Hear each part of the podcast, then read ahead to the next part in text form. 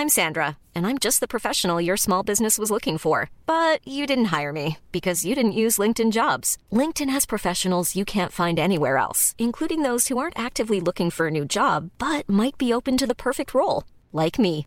In a given month, over 70% of LinkedIn users don't visit other leading job sites. So if you're not looking on LinkedIn, you'll miss out on great candidates like Sandra. Start hiring professionals like a professional. Post your free job on linkedin.com/people today.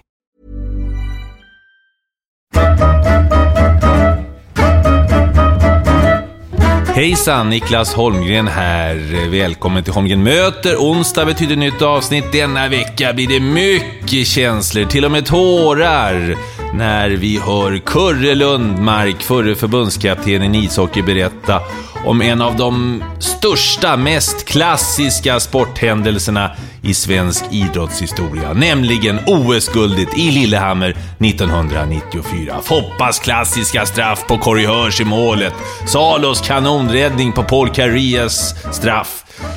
Kurre berättar också om eh, andra lite tyngre saker, som till exempel betalkraven han fick som en följd av sitt engagemang i Västerås Hockey. Detta och en hel del annat i veckans avsnitt av Holmgren möter. Om ni vill komma i kontakt med mig så gör ni det bäst via Twitter, Niklas Holmgren eller hemsidan niklasholmgren.nu eller Facebook-sidan Holmgren möter. Nu är det dags för Kurre Lundmark. God lyssning. Hej, hej. Kurt Sven-Olof Lundmark, född den 9 september 1944 i Byske. Stämmer alldeles ja, utmärkt. Byske IF. Hej Kurre förresten. Hejsan. Vad säger det dig Byske? Orvar Bergmark. Orvar Bergmark. Berätta. Kurt Lundmark, Orvar Bergmark, från Byske. Hur många människor bor i Ja, men Byske? finns det större? Nej, nej, nej, knappast. nej, nej. Hörru du, Byske ligger ju alltså två mil norr om Skellefteå. Och min mamma var uppväxt eh, mittemellan där, en by som heter Frostkåge. Och därav så blev det nog att jag var född i Byske. Jag är väl tillverkad på någon log eller lada någonstans mellan Skellefteå och eh, Byske kan jag tänka mig. Jag brukar håna mamma om det, att jag blev nog till någonstans i någon log eller lada. Men hon vill hävda att det var i sängkammaren, lik förbaskat.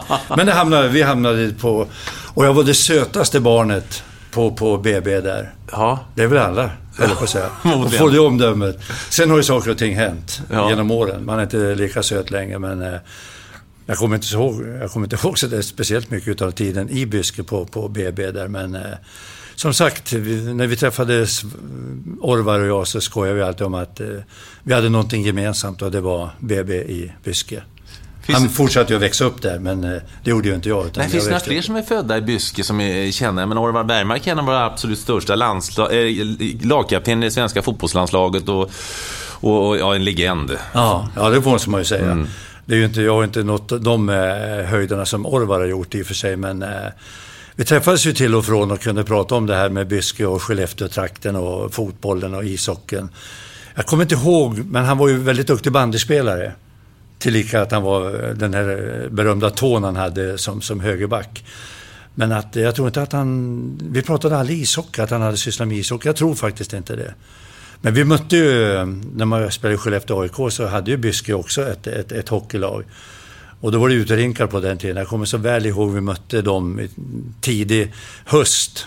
Och det regnade och blåste, det var jäkligt dåligt väder överhuvudtaget. Så, så mycket ishockey var det inte, det var mer vatten, vad heter det, vattenpolopuck eller något sånt där.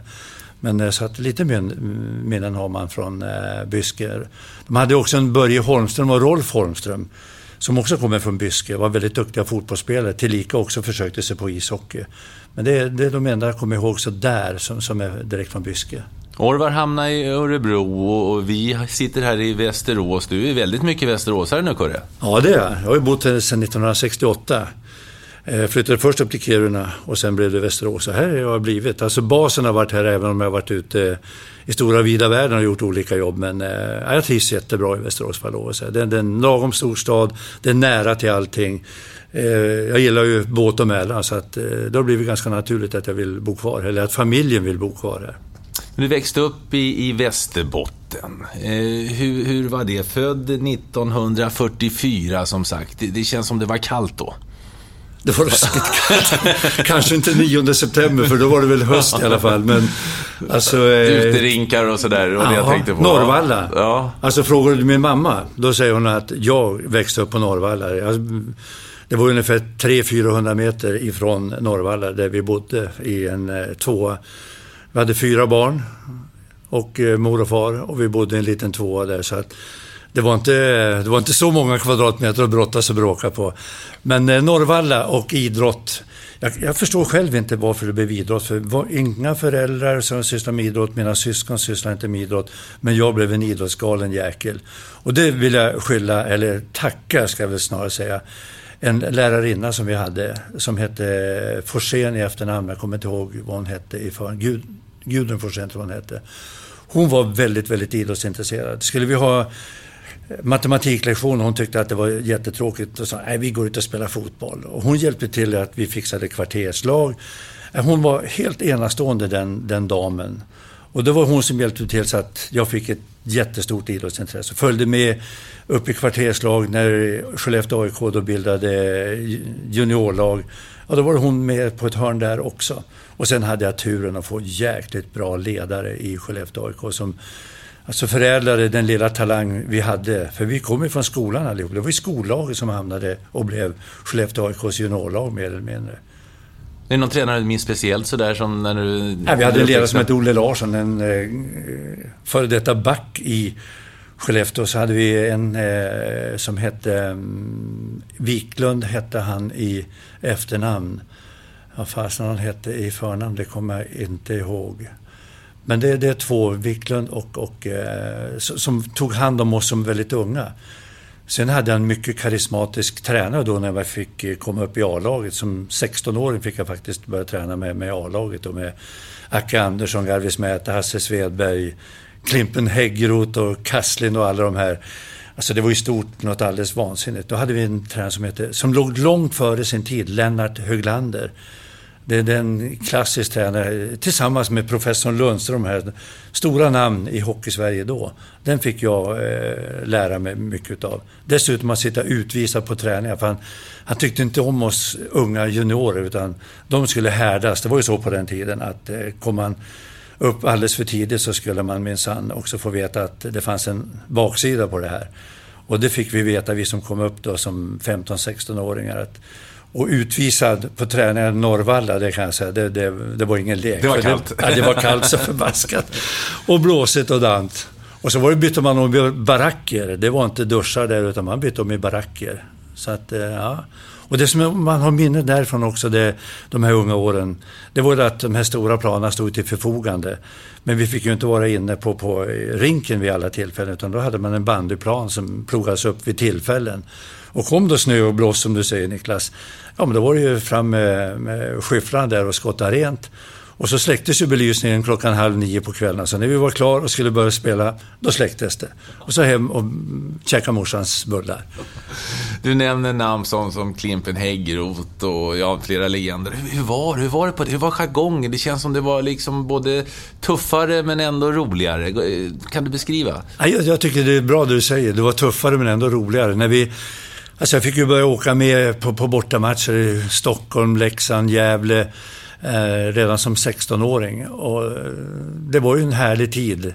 Rälsbuss från Skellefteå upp till Bastuträsk. I Bastuträsk då kom det Nordpilen. Och då hade vi en egen vagn, Kungavagnen hette den här vagnen. Så att vi hade ju den till förfogande med Pentry och mycket kortspel var det naturligtvis. Men det som också är härligt att det fanns ju plats för lite alkohol så att vi juniorer var ju, såg ju till att vi hade lite silverrom i, i bäggen. Så att då kommer de här lite äldre spelarna och frågar juniorer, hur har vi det? och då visste vi att då gällde det att plocka fram den här och blanda upp lite Coca-Cola och så en liten plastmugg och så bjöd vi dem. Så att det var ett, ett dåligt sätt att kila in sig, på sig, men det var ju så på den tiden. Idag skulle det aldrig förekomma. Och sen när man kom på plats då, den här vagnen, till Gävle till exempel, ja då rangerade de in den här vagnen på något fint ställe. Så man vaknade på bangården helt enkelt. Och så kom det en buss och hämtade oss och åkte till uterinkarna då naturligtvis. Var, var, det, var det naturligt att det skulle bli ishockey? För jag vet att du, jag har sett det på, på både Råsunda och Friends flera gånger. Jag vet att du har ett brett idrottsintresse. Var, var, var det självklart att det skulle bli ishockey? Nej, det var det verkligen inte. Jag kan nog säga så här att jag har ju förespråkat att folk ska hålla på med alla idrotter. Jag var själv sån också. Hoppade backe till exempel. Eh, det fanns en hoppbacke. Det? Det är, ja, det är otroligt alltså att jag med höjdrädd som jag är, att jag vågade kliva upp i det jävla tornet. Men jag gjorde friidrott. Sommartid var det friidrott. Det var höjdhopp, det var spjut. Jag hade ju en klasskamrat som hette Lennart Hedmark. Som blev landslagsman i spjut och också då tiokamp.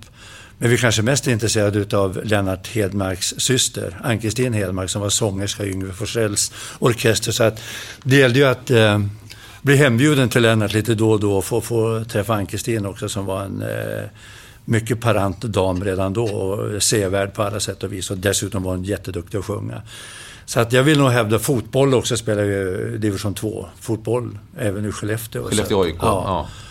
Och sedermera när jag flyttade till Kiruna så blev det också fotboll här i Västerås också. Så fotboll, det är lite lättare att gömma sig i lagsporter, är det inte det? Jaha. Jag, jag känner I alla fall en i backhoppning. Ja, och skidåkning har jag också på med.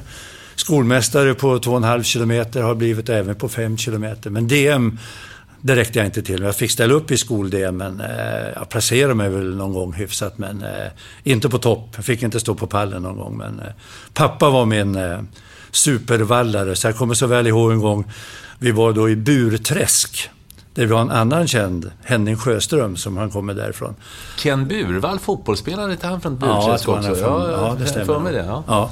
I alla fall så var det skol-DM där och pappa hade vallat skidorna väldigt noggrant, tyckte han, på förmiddagen där. Så när jag skulle åka de här första hundra meterna, det var som att ha spik under eh, laggorna där. Så att min pappa låg inte riktigt på plus den dagen kan jag säga. Jag eh, kasade mig runt där. Jag blev säkert sist, det, det tror jag säkert. Men eh, min pappa fick veta vad han var för vallningsexpert efteråt. Det kan vara så. Vi sa inte många ord till varandra när vi åkte hem till Skellefteå, det kan jag säga. Riktigt förbaskad och ledsen, besviken. En annan härlig historia som backhoppare. Då, Ah, jag ska inte säga backhoppare, men vi åkte ner för backen och försökte studsa iväg en bit. Vi åkte upp till Laisvall, det ligger en bit därifrån. Och vi var väl fyra stycken förhoppningsfulla unga som satt i bilen tillsammans med en av ledarna där då. Och när vi kom upp till Laisvall, då hoppar man från backen ner på sjön, eller älven, Laisan är det som går där. Och det blåste något fruktansvärt, eh, sidvind. Och höjdrädd som en annan är och lite skrajsen. Jag vet att jag åkte ner för den där backen, men jag hoppade inte utan jag såg till att jag landade väldigt, väldigt fort. Så säg att jag hade ett hopplängd på fem meter, så det, det, det, räcker. Jag blev sist, tvärsist i den backhoppningstävlingen. Så att, eh, men jag ville fortsätta ändå. Och mina backhopparskidor som jag hade då, det var ju trälaggar som vägde ton. De har mamma fortfarande kvar i källaren. Så hon frågar mig lite då och då när jag kommer hem. Ska du inte ta hand om de där backhopparskidorna då? ja, det är fantastiskt. Mm. Hur, hur, var det som, som eh, lagbollspelare i fotboll och ishockey? Vad, vad, vad var dina, din styrka, dina styrkor? Jag var väl en eh, arbetshäst, en, en, en eh, lagspelare. Jag var ingen tekniker, inte på något sätt, utan jag var någon sån där habil lagspelare som jobbade för laget och slet för laget. Och engagerade mig väldigt mycket för, för att gruppen skulle trivas, precis som jag gör idag. Jag hade nog ganska stort socialt patos även då när jag var aktiv. Forward i, i fotboll, vänsterinner, det fanns ju vänsterinner och vänsterytter och högerinner på den tiden, så min, min eh, position var vänsterinner. Var väl rätt så duktig målskytt faktiskt. Jag höll mig framme och var väl eh, lite burdus kan jag säga.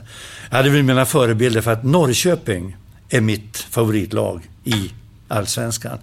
Mycket beroende på bröderna Nordahl. Ja, inte de där uppifrån också? Ja, de är från Hörnefors. Ja, jag menar det. Ja. Så det var väl det som gjorde också att eh, Norrköping blev mitt favoritlag. Och eh, jag var väl någon sån där Nordahl som jag skulle fram till alla. Det spelar ingen roll hur många som var i vägen, jag skulle bara fram.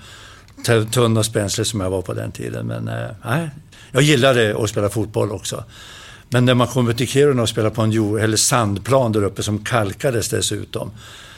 Mattojärvi var ju inte den allra skönaste upplevelsen som fotbollsspelare kan jag säga. Så då börjar man tänka sig för, ska man verkligen hålla på med fotboll? Men gänget, den här samvaron, jag gillade den och det var det som gjorde att man fortsatte också. Hur var Kurt Lundmark i skolan? Ja, hyfsat får jag väl lov att säga. Jag gillade skolan och eh, samvaron där också. Vi hade ett... Eh, även det var, alltså jag har ett jättefint minne från... Jag, jag började skolan i min eh, mammas hemby, Frostkåge. Och eh, man hade ju respekt för, för läraren naturligtvis och lärarinnorna. Men jag hade också en oerhörd respekt för skolköket där man fick gå och käka mat. Så att eh, mamma sa till mig då innan vi började att nu ser du till att äta upp allting som du får på tallriken. Ja, ja, det tyckte jag, det lät väl ganska förnuftigt. Och sen hade mamma träffat den här skolköksfröken och så sa han, men jag måste fråga dig en sak. Eh, hemma hos er, äter ni alltid skalet på potatisen också? Nej, sa mamma, det brukar väl inte jag. Ja, men det är konstigt för Kurre, han äter alltid upp skalet också.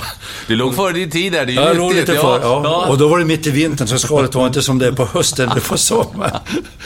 Det var ungefär som, eh, ja, jag vet inte, skosulor ungefär. Men jag käkade, jag käkade upp det också. Vad var favoritämnet i skolan, förutom då gymnastik heter det väl då? Eh, Man brukar säga gymnastik och slöjd. Ja, gymnastik och slöjd, ja. Förutom... Nej, men svenska var, var mm. ja, svenska. Matematik tyckte jag också var roligt. Det, det Vad var det som var så kul med svenska då? Det var väl... Eh, det, alltså jag, jag, tror att väldigt mycket av man tycker är roligt, det beror väldigt ofta på lärarna. Hur, hur de framträder, hur de gör ämnet intressant. Och jag har väl haft turen där att, att eh, få ha bra lärare som, som, som var väldigt intressanta som lärare. Vi fick läsa mycket böcker och vi Ja, på, på, det, på det viset fick jag också eh, intresse för att läsa faktiskt. Vilket jag inte gör idag så där speciellt mycket, men då jag var yngre läste jag väldigt mycket. Sen matematik, det är ju alltid intressant. Sen ju högre upp man kom så svårare och svårare blev det. Så att, men, men eh, kanske matematiken svalnade det intresset och, och sen eh, orienteringsämnena. Genom att jag har fått möjlighet i efterhand att resa väldigt mycket då i mina olika roller. Så att, det vore ganska intressant att veta ungefär var man hamnar någonstans och sitta med en kartbok och berätta för grabbarna då att nu ska vi åka dit och dit och så, då är det så och så. Hur fasen vet du det? Ja, jag har varit lite, man vill gärna förbereda sig så att man kan berätta lite mer än bara hockeyrinken. Gick du ut grundskolan med bra betyg? Medelmåttiga betyg kan jag säga. Det är inte något toppbetyg, det, det ska jag inte skryta med. Men eh, jag var ganska nöjd med de betygen. Vad hade du för funderingar inför framtiden då, så att säga? För det var inte, idag kan ju killarna faktiskt leva på, på sin idrott på den nivån du spelade. Mm. Eh, men på den tiden så, så fungerade det inte riktigt så. Vad hade du för framtidsplaner när det gäller ett civilt yrke då? Alltså jag fick eh, en kick då när jag flyttade från Skellefteå upp till Kiruna. Och då fick man... Och då, då pratar vi alltså 1963? Ja, 1963. Mm. mm. Då hade jag gått ut grundskolan, jag hade gått en yrkesskola som elektriker. Och det gick ju halva Skellefteås lag faktiskt, vi, på olika, olika linjer.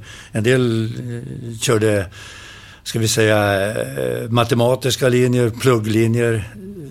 Och det här kompisgänget från skolan, vi valde då att vi skulle bli elektriker allihopa, eller elingenjörer, det hade vi bestämt oss för. Så att jag, jag gick då E-linjen där. Men eh, som sagt, många av Skellefteås spelare gick på samma skola. Myran hette det dessutom och låg precis intill Norrvalla den också så att det var ganska naturligt.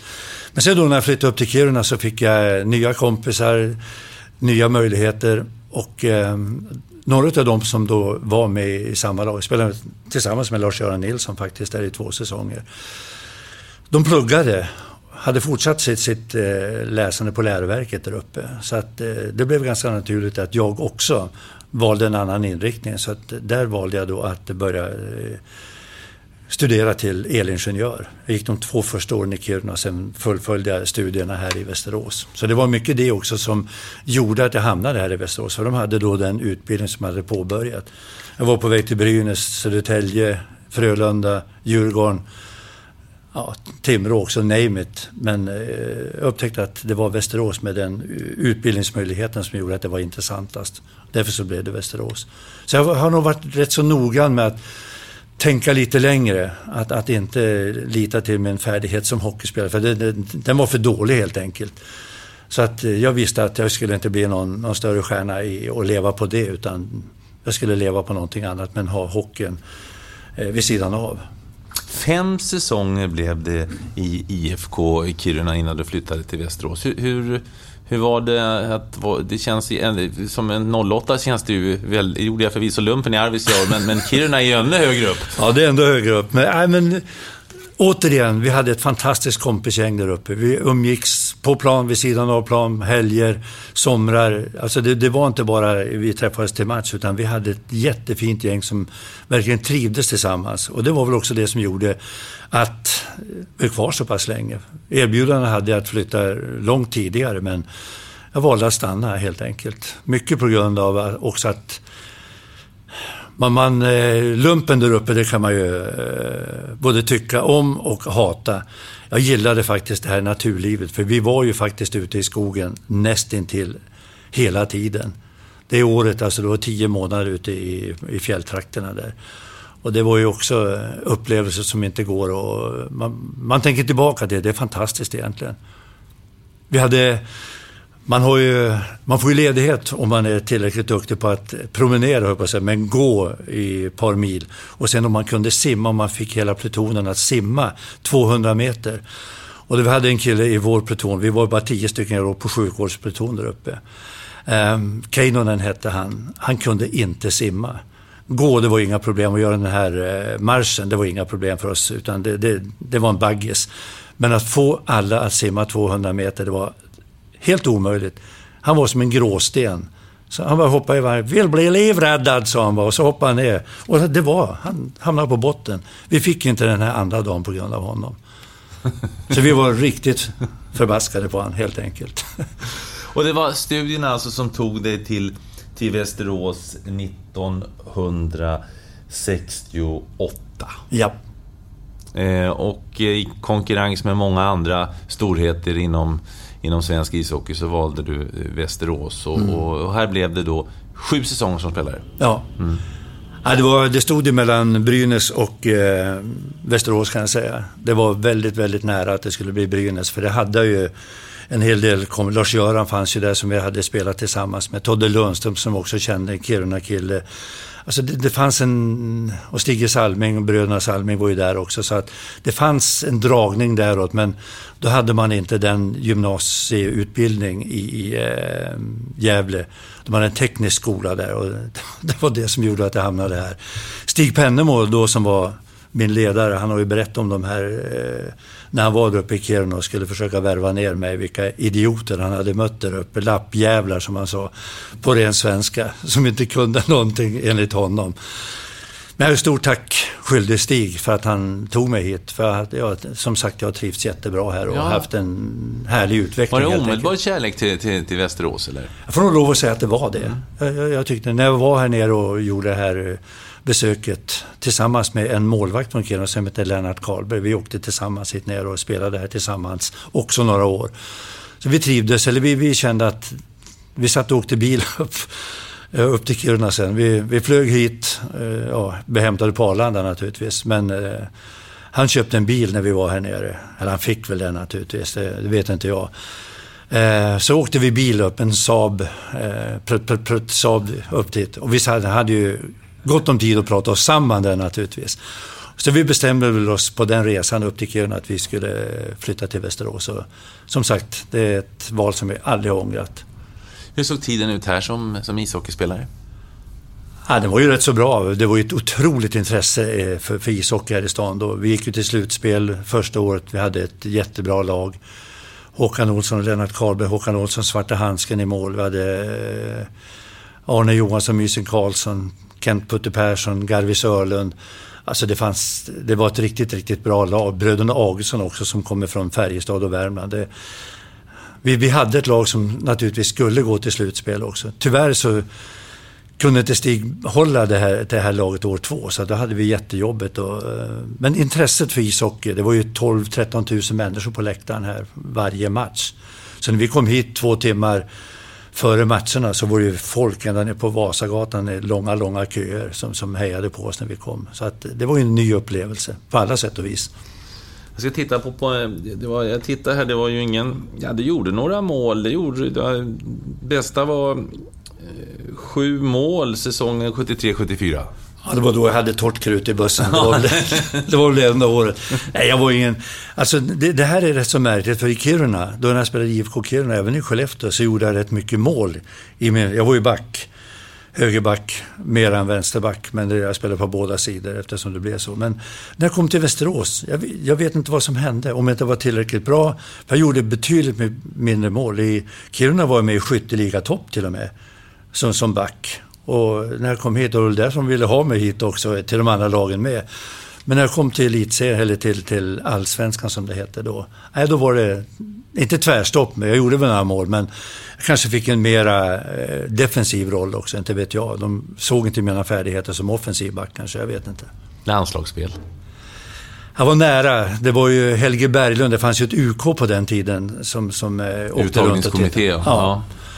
Så att han var uppe i Kiruna och tittade på mig vid några tillfällen, men eh, det stannade vid att jag var nära. Jag ville så hemskt gärna ta på mig den här landslagsdräkten. Eh, då var det ju B-landslag, det fanns ju ett B-landslag på den tiden. Det var ju där man fick börja. Men eh, tyvärr, den Kent Sundén, en back från Luleå, han fick, eh, han fick det uppdraget istället. Så att eh, jag var väldigt nära men tog inte det sista klivet in. Ja, du har ju spelat mot Ankan och här som du har blivit kollegor med. Och, ja. och så hur, har du några roliga anekdoter från den Nej, Vi från brukar skoja om det här Ankan och jag. Vi möttes ju redan som juniorspelare faktiskt. I Anton Cup hette det då. Skellefteå var ju... Vi hade ett jättebra juniorlag på den tiden också. Och Stockholm hade ju det också. Så vi var nere i Stockholm och mötte dem. Och då hade ju kycklingkedjan redan etablerat sig i stort så att det var ju eh, rätt mysigt att få spela mot dem. Och eh, jag har väl inga sådana speciella minnen, men jag brukar säga till Ankan, du, du haltar idag. Ja, det är du som har slagit mig på knäna, säger han då. Var det det? Ja, det var det säkert. Det var det säkert. Nej, men de var duktiga. De var jätteduktiga, samspelta och, och eh, det var en riktigt bra kedja. En bra harmoni i den kedjan. De hade allt. Utom, utom en bra center. Ankan åkte ju bara kring och gled. Han gled väl mer än vad han jobbade. Så det var Sillen som fick eh, göra grovjobbet där ute. Men just de här, det, det var nog, det var ärligare tag höll jag på att säga. På, på den Hårdare tiden. men ärligare? Ja, det var, det var inte de här pååkningarna i rygg, det fanns ju inte. Eh, jag tänkte på det, Kurre, vem är den bästa spelaren du spelat med? Ja, hörru du, det... Jag brukar snarare få frågan vilken är den bästa spelare du har haft i ditt lag. Och, ja, men det kommer sen. Ja, men kommer nu är vi på din idrott, din ja, egen karriär här. Ja, ja. ja. Jag var ju jätteförtjust i en back som hette Hasse Svedberg i Skellefteå. Det var min mentor också, den stora förebilden jag hade. Och jag fick ju förmånen att spela tillsammans med honom också vid vissa matcher. Men mest spelade jag tillsammans med Elon Sundström, tvillingarna Peter och Patriks pappa. Eh, men jag fick också möjlighet att spela med Hasse vid olika tillfällen. Stor, stabil och var väldigt mån om att vi skulle lyckas vid, vid unga spelare. Så att, skulle jag plocka ut någon sån här spontant så skulle jag säga, på den tiden, på den tiden så var Hasse min, min stora förebild och en av de bästa. Han hade ett fantastiskt bra skott.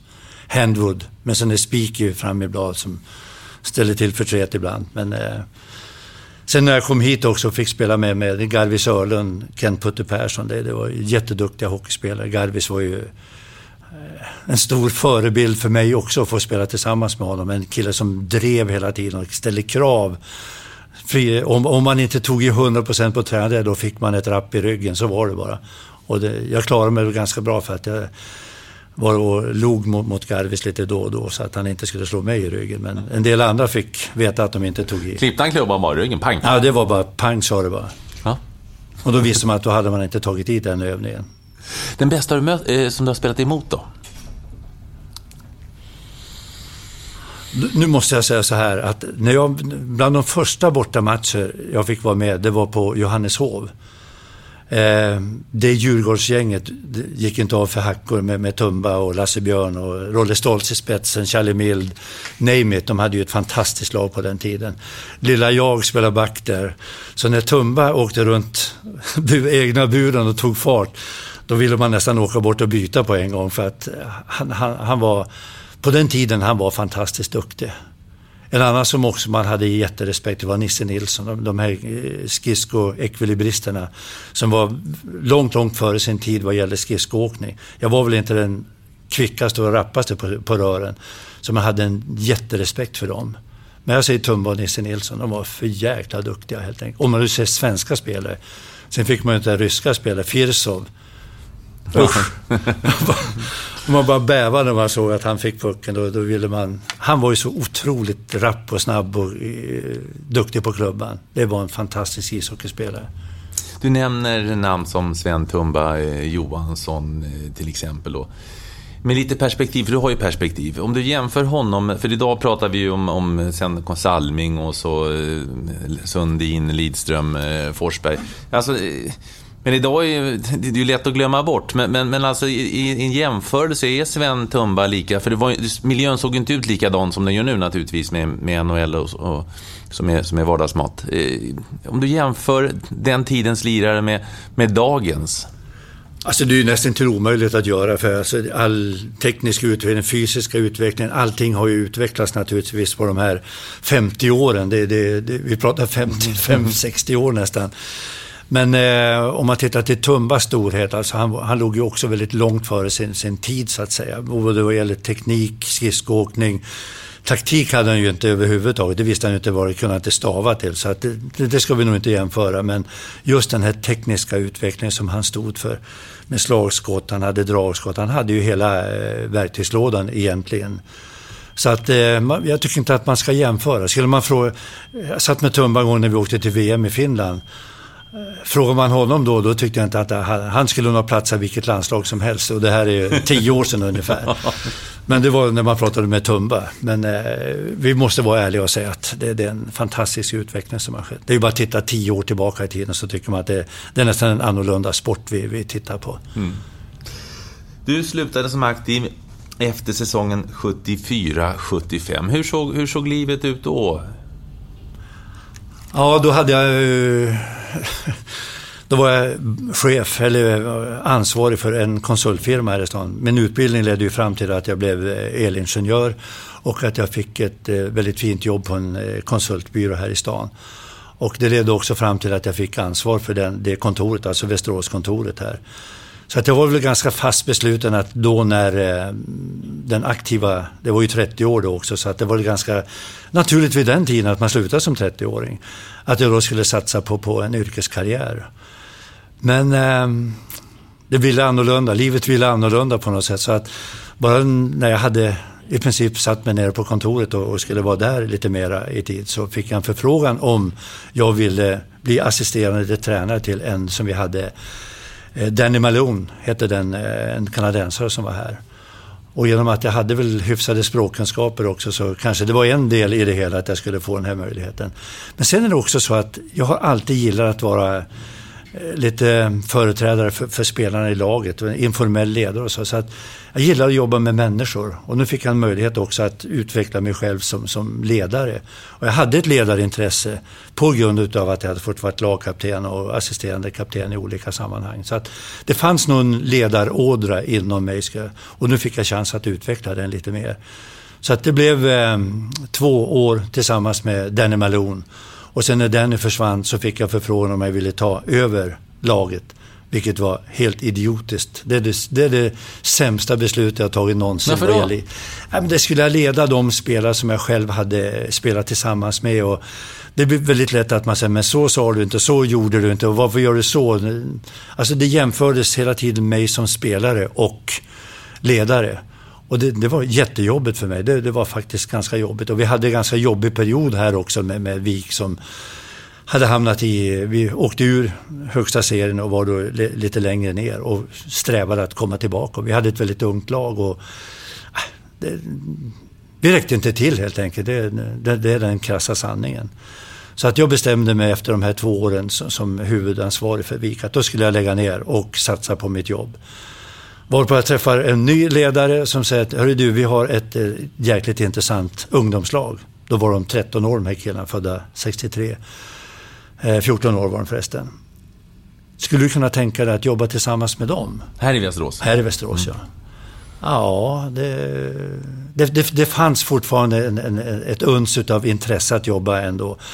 Och då började jag tänka till, jo men där, där får jag utveckla mig själv, jag får eh, berätta, för barn, ungdomar, de berättar för dig hur du ska vara på ett ärligt sätt. Och det, det är nog eh, det kanske bästa beslutet jag har tagit, att jag kom tillbaka till det här. Och det var då, de var ju 14-15 år de här killarna. Och jag följde dem ända upp till eh, A-laget. 13 stycken blev A-lagsspelare utav dem när vi var färdiga med det projektet. Och vi bestämde det Får vi höra lite namn? Får vi höra lite namn? Ja, Thomas Javeblad till exempel. Lasse Ivarsson. Eh, Klasse Hed som jag hade med mig nere i Pelle Backe som spelade i AIK. Conny Andersson. Det var, eh, ja, det var många som blev riktigt, riktigt bra hockeyspelare. Lasse Ivarsson är väl den som nådde längst med, med ett OS-brons till och med borta i Calgary. Så att, eh, nej men det, det, var intressant att följa de här killarna. Och vi bestämde redan då att vi skulle träna väldigt, väldigt hårt. Vi skulle satsa, att vi skulle vara, så vi spelade om SM de här åren också. Vilket också var oerhört intressant. Men just det faktum att jag fick en grund att jobba på. Och den utvecklades då sedermera när jag fick, kom tillbaka till A-lagsverksamheten. Så att de, de killarna fick jobba med där och den möjligheten jag fick den är jag väldigt tacksam för. Omdömen om dig, eh, Kurt Lundmark. Eh, ja, jag kan säga vem du var. Charles Berglund. Han sa eh, till mig, vi satt och pratade, och han sa att Kurre är så härlig för han bryr sig. Han bryr sig. Och, och, är, är det det att du brydde dig om hela... Var det det som på något sätt... Var det din styrka som tränare? Att du liksom... Ja, du, du brydde dig om laget och de kände sig mm. sedda? Ja, men det skulle jag nog vilja säga om mig själv också. Att jag är väldigt engagerade rent socialt. Hur, hur mår killarna? Vad, vad, ska vi göra för att vi ska må bättre? Vad ska vi göra för att killarna ska utvecklas? Att varje individ utvecklar sig själv och även utvecklar andra. Det var också ett sätt för mig att jobba som ledare. Och det är tacksam att höra att, att det var på det sättet. För det var nog så. Jag var ingen jättetaktiker och, och på det sättet och fysiker och kom med några nya rön och råd. Utan eh, jag var nog mer en förvaltare i det, i det sammanhanget. Alltså man tittar på Tommy Sandlin och ja, Arne Strömberg till exempel. Det, det, det, är helt andra ledare än vad jag själv var. De, de vågade kanske sig på lite mera att ändra på saker och ting, förändra. Jag vill nog mera förvalta den biten men ta hand om eh, det kanske bästa verktyget jag hade, det var ju mina spelare. Mm. Efter den här Västeråstiden, om jag förstått det rätt, Kurre, som var väldigt lyckosam när du fostrade en, en uppsjö av av eh, fina hockeyspelare. Så hamnar du nere i, i, i Sveriges Jerusalem, Jönköping. ja. men det gick också, det till? Ja, men det är en dråplig historia. För att vi mötte ju då HV71 i den sista kvalmatchen här. Skulle vi vinna över HV, då hade vi tagit platsen i elitserien. Vann de, så var det de som tog platsen. Och då var det återigen det här fantastiska. Då hade vi startat ett eget företag också. Eh, så att eh, vi var fyra stycken då som bestämde oss för att nu skulle vi hoppa av det här andra företaget och så skulle vi starta eget. Och det hade vi pratat om ja, över hela vintern i princip, att när den här säsongen var slut, då var min aktiva del som, som ledare också slut och då skulle jag satsa på jobbet. Så när vi hade spelat den här kvalmatchen och fick stryk med 3-2 mot HV, de åkte hem glada, lyckliga, nya i elitserien. Vi var förbaskade, tråkigt eh, och ledsna på alla sätt och vis att vi inte lyckades den här gången heller. Så att eh, vi träffades då nere på jobbet och vi drog upp riktlinjer hur vi skulle jobba vidare då. Då ringer Denny Eriksson, bara någon dag senare, från HV71 och frågar om det fanns en möjlighet för mig att jag kunde tänka mig att, att, att träna HV71. Alltså det kom som ett eh, blixt från en klar himmel kan jag säga. Jag hade aldrig förväntat mig att det samtalet skulle komma. Men vad, vad var HVs status i Hockeysverige då? ja, den var, rätt, alltså den var rätt så bra. 84. Den var rätt så bra mm. faktiskt. Ja. De hade en bra ekonomi, de hade en hall, de hade ett oerhört stort intresse för hockeyn. Det, det, HV71, det, det är inget annat som existerar där nere nästan. Så att, eh, och sen hade de också vilket också var det beslut jag tog. De hade väldigt många egna produkter och det var det som gjorde att jag valde, eller att jag sa ja. De hade 12 egna produkter. Återigen, jag kände mig trygg, socialt trygg. Jag visste att de hade hjärta, smärta, lidelse, engagemang för sin förening.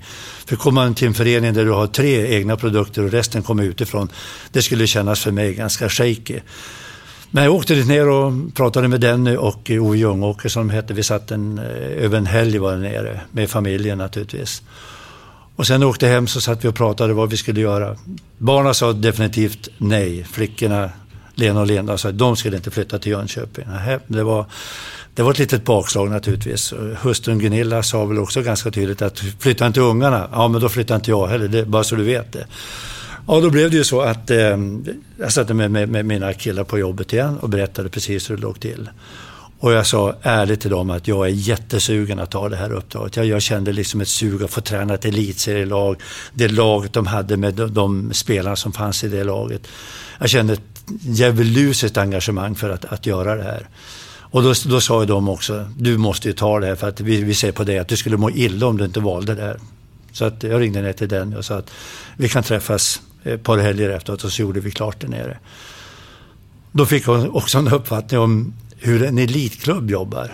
Det var viss skillnad där jag kom ifrån här Västerås och kom ner till, till Jönköping och HV71 som var väldigt välorganiserad. En, eh, jag ska inte säga förmögen klubb, men de, de hade koll på läget vad gäller ekonomi och även organisation. Det var, det var, eh, viss, eller det var skillnad. Och sen också att få jobba med Danny Eriksson som tyvärr gick bort här för, för några år sedan, eller några månader sedan. Det var en ynnest för mig. Han, han var en riktigt stor idrottsledare på, på alla sätt och vis. Med, med mycket nycker, men, men karismatisk på alla sätt och vis. Och HV som förening man upptäckte när vi skulle ha vår första träning. Nu är ju Skellefteå som har väldigt många människor på sin första träning. Det har väl blivit ett ah, kutym att så ska det vara, att, att folk ska finnas på första träningen. Men när jag kom ut på första träningen nere i Jönköping och det sitter väl kanske 1000-1200 människor på första träningen. Då fick jag en uppfattning att här är det ett jätteintresse. Så att blåsa igång den träningen, det var, det var som att blåsa igång till en match i, i princip. Men fantastiskt intressant. Alltså det var... Jag skulle kunna sitta här och berätta massor med historier. Ja, berätta några jo, då. Det, berätta var, guldkornen. Ja, det var, det var roligt då när vi... Eh, vi fick ju stryk första matchen självklart mot Färjestad. Stordäng. Andra matchen åkte vi till Umeå, tror jag det var. Spelade hyfsat bra. Tredje matchen oavgjort. Fjärde matchen så vinner vi på hemmaplan. Och sen efter nio omgångar så leder HV71 serien ända fram till 19 omgången. I tio omgångar så leder vi serien. Då tappar vi ledningen några omgångar och sen leder vi på nytt. Var det 36 då eller? Ja, 36 omgångar. Så att vi gjorde en fantastisk första säsong. Och mycket beroende på att vi hade en oerhört duktig back som hette Kari Eloranta som var ett riktigt guldkorn. Och det var ju också den vi jobbade allra hårdast med att få hem. Han spelade i Calgary säsongen innan. Och eh, Danny Eriksson han eh, jobbade på alla sätt och vis för att vi skulle få hem Carey. Det skulle kännas oerhört tryggt. Vi hade en annan eh, amerikansk back som hette Kevin Beaton där också. Eh, men det var, det var liksom kryddan på anrättningen att, att få hem Eloranta och han gjorde en fantastisk säsong. Han, han spelade ju nästan nonstop. Från andra perioden så var det inte många vi, eh, byten han tog, utan han, han var där ute. Han kom mot båset och så var han blålila i ansiktet och så sa han Kari, ja sir, sa han bara. Så körde han vidare. så att, eh, nej men han, han var eh, jättefin att ha i laget. Sen också Denny, han hade ju en förkärlek till, jag vet inte om du kommer ihåg, men HV71 på den tiden var väldigt välväxta. De var mm, nästan stora, två meter långa allihopa. Så vi hade ju scouter ute och tittade på, på matcher och när vi hade då samlingarna, vi skulle gå igenom vilka de hade tittat på. Då satt den, hur lång är han? Ja, han är väl cirka 1,80. Stryk! Stryk! Men det är 1,80 då var det inte aktuellt att komma till HV71. De var ju Thomas Lindster, Hasse Wallin och Janne Bergstrand. Det var ju alltså 1,90 gubbar, riktigt tunga pjäser. Sen hade ju Fredda Stillman, han men han var ju en egen produkt så det kunde han ju inte säga nej till när det kom upp sådana. Så att, men Dennis eh, intresse för spelarna, han, han var väldigt lik, lik, han liknade mig i det fallet. Han var väldigt mån om sina spelare. Och, eh, jag tog ju med mig Thomas Javelblad, den duktiga målvakten, och han blev ju också eh, landslagsspelare och landslagsaktuell, så han var med på ett VM-läger. Men under det här lägrets gång så fick Denny Eriksson reda på att han eh, var aktuell för Luleå. Luleå hade lagt ett bud på honom och det gillar ju inte Danny på några villkorsvis. Så att han åkte ner till Kungälv, där landslaget låg på träning och skulle träffa Javeblad. Men Javeblad var lite styv i korken där så att han gick bara förbi Danny när han satt i bilen ute på parkeringen. Och han brydde sig inte om Danny. Så Danny fick åka tillbaka till Jönköping, flyg förbaskad och besviken på, på Javeblad. Så ringer han honom och säger att du, När du kommer hem då vill jag träffa dig. Ja, det tyckte jag väl, det var väl okej. Okay. Så då kommer Javeblad upp till kansliet och knackar på och bad dem få komma in där. Och då säger Danny Denny naturligtvis, och vad vill du? Ja, men det är du som har ringt efter mig. Jag har inget minne av sen. Du kan sätta dig där ute, så får vi se om jag har tid med dig. Så det satt han en timme, han satt två timmar. Så kommer Denny och öppnade den. Varsågod. Gick och satte sig på andra sidan hans skrivbord. gick Denny fram till eh, fönstret, drog ner persiennen, fällde ner markisen. Sen gick han till dörren och släckte lyset inne i rummet. Så det var becksvart där inne. Då säger han till Javeblad, ja du Javeblad, är det så här du vill ha det? Varje dag, varje vecka, varje månad, året runt. Då ska du flytta till Luleå.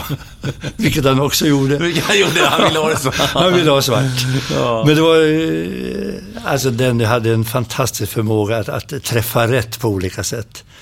Jag körde ju fast där nere också och eh, HV var ju kända för att vinna på hemmaplan och förlora på bortaplan. Det var ju, Rosenlundshallen var ju en skräckarena för väldigt många. Men sen plötsligt så vinner vi på bortaplan och får stryk på hemmaplan. Fyra matcher på raken på hemmaplan. Och det är inte så jäkla roligt i Jönköping. Sen satt jag hemma på rummet och klurade för att gå ut i Jönköping till affären och handla och man får stryk, då vill man bara gömma sig för att engagemanget är hur stort som helst. Så jag gick upp till Denny och frågade, för när man, åker, när, när man spelar bortamatch så åker man, man åker buss eller man flyger, man är tillsammans i alla fall under en längre period. Så jag gick upp till Denny och frågade, du tror att det finns en möjlighet att vi kan hyra en buss och åka ut i Smålands obygd och komma in till Rosenlundshallen precis som om vi vore ett bortalag. Hans min då, den, skulle, den har dödat alla. Han sa, vad fan är det du säger? Ska du åka buss till hemmamatcher? Ja, men jag gjorde då den här motiveringen. Vi är ju tillsammans på eftermiddagarna då. Kanske det som gör att man inte funderar så jäkla mycket utan Hörru du, sa han, gå ner och träna. Så när träningen var klar då kom han och viskade mig jag har löst det här, sa han. För att ni, ni åker ner till Hooks, den här Hooks herrgården ja. den här söndagen. Ja, men vad bra. Så när vi har haft vår morgonträning den här söndagen så sa jag till grabbarna att nu packar ni trunken, vi ska åka iväg. Och de blev också långa. Vad fan, har de flyttat matchen? Vi skulle möta Leksand. Har de flyttat matchen? Så jag trodde vi skulle åka till Leksand då. Nej, nej, nej, så vi. Vi ska åka ut i skogen bara och vara tillsammans en eftermiddag. Så vi åkte ner till Hooks herrgård, åkte tillbaka till Rosenlundshallen. Spelade oavgjort den här matchen. Nästa match var uppe i Umeå, vi vann. Det var en torsdagsmatch, vi vann där uppe, inga problem. Så nästa match på lördagen då vi hade träning, då kommer Thomas Lindster som var min kapten. Så när han öppnade dörren sa säg inte att vi ska hyra någon buss nu för fan Thomas. Så, jo, det är precis vad jag tänkte säga till dig. ja, Så där, där den... Ja, det hade han redan funderat ut. Ja. Han sa det, du vet, det var så jäkla skönt att få komma ifrån ungarna och kärringarna, så det är väl skönt att vara borta, sa Och jag gick upp till den och då säger han samma sak. Ingen jävla bussresa nu, sa han. Jo, men det är precis vad jag tänkte göra. Då åkte vi upp till Mullsjö i alla fall. Nu hade ju media fått tag på den här galningen från Västerås som var ute och åkte med sitt lag. Vi åkte in till eh, Rosenlundshallen och möter Färjestad. Vi ligger under med 4-1 när sista perioden börjar. Och jag tittar snett bakom mig till vänster satt Denny Eriksson, askgrå i ansiktet. det, var, det var det jobbet. Då får man lämna Jönköping HV71 där jag trivdes väldigt bra. Det var tråkigt slut tyckte jag. Vi gick in i omklädningsrummet. Vad jag sa och vad vi gjorde, det, jag har inget minne av det. Men vi åker ut. Det blir 4-2, 4-3, 4-4. Och sen en kille som heter Stefan Nilsson från Mjölby det är inte känt för någon hockeyort direkt. Han får pucken i mittzon, högerfattad, dribblar bort en eh, Färjestadsspelare och nyper till strax innanför blå. Pekka Lindmark i mål, ribba in. Vi vinner med 5-4. Efter det så vinner HV på hemmaplan, förlorar på bortaplan. Vi vågade göra en förändring. Men eh, hade hjälpt mig kan jag säga, den matchen. För det, och sen det här, det spreds över hela världen. Jag har fått urklipp från Japan, från USA. Den här galna coachen som var ute 50 mil påstods att vi hade åkt ner. Jag läste den här artikeln på vissa ställen. Vi åkte 6 mil. Ja, ja. ja. Låt aldrig sanningen stå i vägen för en bra historia. Ja, Nej. precis. Eh, ja, och eh, då så eh, pratar vi alltså 1989. Eh, 1990 så står det här Sweden, Sverige. Mm. Ja, berätta, ju, hur gick det till när du kommer in i förbundets eh, trygga famn? Ja, jag fick ju faktiskt eh, förmånen att jobba med Vikingarna. Eh, 88 redan. Mm. Tommy Sandin hade ju då Tre Kronor så att han eh, tog kontakt med mig och frågade om jag var intresserad av att jobba med, med Vikingarna och B-landslaget. Självklart så, det var ganska enkelt att säga ja till det. Och eh, ja, det fick jag ju lära känna många av de här som sedermera blev mina A-landslagsspelare. Jag hade ju dem två säsonger. Vi åkte runt i Europa. Vi åkte, ett år åkte vi buss nästan 750 mil. Vi var ända långt ner till Italien. Så mig kallade de ju busskurre på, av känd anledning då. Ja, det var fantastiskt intressant att, att vara tillsammans med de killarna och, och sen plocka upp mig. Jag kände ju de så väl och visste deras karaktär och deras attityd till, till, till, till sporten och deras eh, styrka att stå pall, att vara landslagsspelare, för det är lite Berätta annorlunda. Berätta vilka namn du, du främst syftar på nu. Ja, alltså, du, du nämnde tidigare en, en kille som hette då Charlie Berglund, som var min kapten redan på den tiden. Eh, vi hade Peter Åslin i mål, Roffe Riddel var, var med på de här resorna. Vi hade eh, backarna Leffe Karlsson, vi hade, eh, ja, nej, vi hade ju du, tar den här, man kommer knappt ihåg vilka vi... Men det var, det var ja. väldigt, väldigt många av de här som, som följde med hela vägen där också. Vi trivdes jättebra tillsammans. Sen var det lite olika, i olika lag det också naturligtvis. De här B-landslagsspelarna. Vi mötte ju olika lag. Vi mötte Ryssland på hemmaplan, Tjeckerna på hemmaplan, finnarna naturligtvis. Så det var ju lite, vi fick ju, det var ju test, test, det var ju testlag på den tiden. Och sen så blev det då assisterande förbundskapten då till, till Conny Evensson. Hur, hur, hur fick ni kontakt med varandra? Conny som förresten också varit... Eh, alltså titta, du sitter mm. nu. Ja. ja, egentligen så...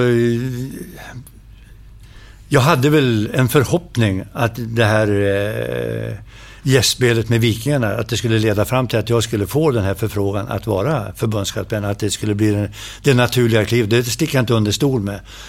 Men jag fick då besked att eh, Conny Evensson, att de hade eh, valt honom som, som förbundskapten. Jättebesviken naturligtvis var jag, när jag fick det beskedet. Men eh, bara någon timme efteråt så ringde man, då ringde Conny och frågade om jag var intresserad. Just genom det faktum att jag hade en ganska bred erfarenhet ifrån de här killarna då som skulle ta klivet upp, upp i, eh, i Tre Kronor. Jag tror att det var väl kanske den största anledningen. Conny och jag har ju känt varandra i många år, både som spelare och, och som ledare också. Så vi var ju på varsin sida där. Och visste väl att vi, hade, att vi kunde umgås med varandra, att vi hade ganska samma syn på, på saker och ting. Så att det skulle inte bli några konfrontationer på det sättet, absolut inte. Utan vi, vi visste nog vad vi hade varandra och att det skulle fungera rätt så bra. Men vilket succékoncept! Ja. Skulle, att det skulle fungera så bra. Jag menar, vi, här pratar vi, Kurre, om två raka VM-guld och så sedermera ett, ett, ett... Jag tog du ett OS-guld? Men två mm. raka VM-guld. Ja, det var helt oväntat kan man väl säga. Att, att vi skulle ta det första borta i Finland, det hade vi kravet nästan på oss att vi skulle vinna. Vi hade ju ett fantastiskt lag där. Och ett erfaret lag, det var ju Niklas Lidström och Mats Sundin. Eh, vad var det fler som, som var på 70-talet? Det var väl i princip bara dem. Sen var det den här äldre stammen som gjorde kanske sitt sista VM. Eller man, man förväntade sig att de skulle avsluta sin karriär. Thomas Rundqvist, ja, Håkan Loob, Martin Näslund, Bengt in Kalle Johansson va? Ja, Kalle Johansson kom in där ja. också. Som, som en eh, superstar. Kalle var för jäkla bra när han kom in där. Han, han, Kalle har ju en förmåga att höja stämningen var han än befinner sig och hans karisma när han kom in i omklädningsrummet, det glömmer jag aldrig. Alltså, det strålade om, om Kalle när han dök upp där. Och vi, vi hade ju redan ett, ett väldigt bra lag. Men, men Kalles inträde där, det, det betydde väldigt, väldigt mycket. Både han som person, men också vad han företrädde ute på isen. Men eh, det blev ju ändå Mats Sundin som Benjamin i, i det här gänget som, som fixade den sista, eller guldmedaljen den gången. Men vi hade ett väldigt harmoniskt lag. Det, det fanns allt i det laget. Det fanns målskyttar, det fanns grovarbetare, det fanns de som var beredda att offra precis vad som helst för att motståndarna inte skulle kunna göra mål. Och så hade vi Pekka Lenmark, Roffe Riddervall, väldigt, väldigt eh, duktiga målvakter också. Pekka blev skadad, fick en puck i bröstmuskeln, brast, men eh, då hoppade Roffe in och gjorde en djävulusiskt bra turnering. Två raka VM-guld alltså, 91 och 92. Ja, Sen... 92, men vänta så, ja, 92. Ja. När vi då hade... Vi trodde att vi skulle få rätt många nyckelspelare med, men då var det många som tackade nej till landslaget. Vi hade 17 debutanter med oss ner till Prag. Och då kan jag säga att det var lite shaky när vi hoppade igång där. Mötte Italien, spelade 0-0 mot Italien och då var det ishockey vi det var inte fotboll, det var ishockey. Och de hade ett friläge mot Peter Åslin, det sista, de sista 30 sekunderna hade kunnat vinna över oss där. Vi hade en ruggigt tuff eh, inledning på den turneringen. I Prag spelade vi där. Vi, vi eh, möter Tyskland och får stryk med 5-2. Det var ett djävulusiskt oväsen. Och eh, efter den matchen så skulle vi åka buss ner till Bratislava där eh, turneringen fortsatte. Så det var ett ganska molokigt gäng som satte sig på bussen och åkte den där nattransporten dit ner till, till eh, Bratislava. Och när vi då sent om sidor kommer dit ner, dessutom var chauffören packad. Så Conny och jag, vi satt bakom honom och stod med en eh, tjeckisk dagstidning i skallen på honom var tredje minut. För då började bussen vingla och åka fram och tillbaka längs vägen. Så daskade vi till honom i skallen, så då höll han sig åtminstone på rätt sida vägen. Jag vet inte hur många pinky-pauser vi hade under den resan. Säkert tio stycken för att han skulle få gå ut och nyktra till lite grann den här. Vi hade, vad skulle vi göra? Vi visste inte vem vi skulle ringa. Och vår värd, han var så jäkla trött. Vi hade Janne Wanjek, en legendar som, som tolk där nere. Han var bara trött, så han satt och sov hela tiden. Så vi sa, du måste hjälpa oss. Nej, jag orkar inte, jag är så trött. Han, bara, han vill ju inte skämma ut sig och bråka med den chauffören heller. Så vi kommer ner dit. Då kommer Thomas Malmqvist. Ja, just Expressen. Expressen. Och delade ut deras dagstidning, Expressens dagstidning där nere, som var svart. Svart med vit text. Det har jag aldrig sett för, vare sig förr eller senare. Och då blev vi killarna jätteledsna. Vi hade fått stryk av Tyskland. Och, alltså, vi, vi fick så mycket skäll i media då så det liknar ingenting. Och då säger Thomas också, ja, det, bara, det, bara, det råkar bara bli så. Ja, jo, jo, det trodde vi allihopa. Då kommer också Kalle Johansson in i laget tillsammans med Micke Andersson. Och allting vänder. Vi, vi spelade precis vad vi skulle göra mot USA och sen fortsätter turneringen uppe i Prag igen. Och där i, um, vi möter Ryssland i kvartsfinal. Mats Sundin, tjup, tjup, två mål, vi vinner med 2-0. Vi möter Schweiz faktiskt i en semifinal. Återigen, Mats Sundin gör en fantastisk match. Hela laget gör en fantastisk match och så får vi möta Finland i final. Och det, ja, det var en lagseger utöver någonting annat. Det, alltså det är nog bland de... Jag har ju varit med om många sådana situationer där de har svårt att hålla tårarna tillbaka. Men jag vet att som vi kämpade och som vi, de motgångar vi hade, men ändå få stå som segrare den, den turneringen. Ja, det var fruktansvärt stort. Och de här killarna som kom nu, 17 debutanter, det är bara att tänka sig. Första VMet man gör så blir man världsmästare. De tänkte, ah, är inte svårare än så här. Det kan man bli varje år.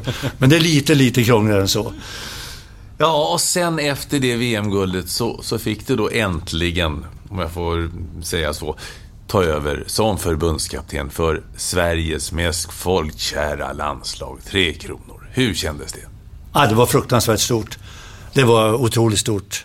Jag hade väl på känn att det kunde bli så, men samtidigt så var diskussionerna ganska heta vem som skulle ta över efter Conny naturligtvis. Och, eh, jag vet inte hur, exakt hur jag kände, men hade en förhoppning i alla fall att, att eh, det skulle att frågan i alla fall skulle kunna komma, att jag skulle få sätta sig och diskutera. Så att när Rickard Fagerlund då ringer till mig en eh, tidig morgon och frågar om vi inte kan träffas och diskutera Tre Kronor. Jag hade svårt att eh, samla tankarna kan jag säga. Trots att jag hade varit i landslagsverksamhet så kändes det ändå jättestort att få, få åtminstone frågan om man kunde tänka sig. Så vi träffades i Uppsala, på Scandic Hotel i Uppsala. Scandic Nord hette det väl där och satt där och pratade framtid. Att, eh, om jag var intresserad av att ta mig an de här närmaste tre åren. Det var väldigt, väldigt svårt att säga nej kan jag säga. Men samtidigt så, två VM-guld. Det kan inte bli bättre. Man kan bara nå upp till samma nivå.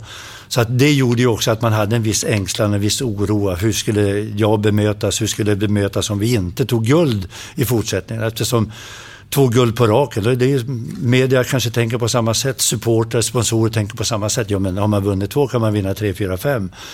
Eh, så att tankarna gick naturligtvis. Så att när jag åkte hem ifrån Uppsala till Västerås så visst funderade jag. Och jag sa att jag måste få prata med min eh, familj och ja, allt det här. Med, med, fortfarande hade jag delägare i företaget också så att jag hade ju det också att ta hänsyn till. Men eh, turligt nog och ett bra beslut, det var att jag sa ja till det här.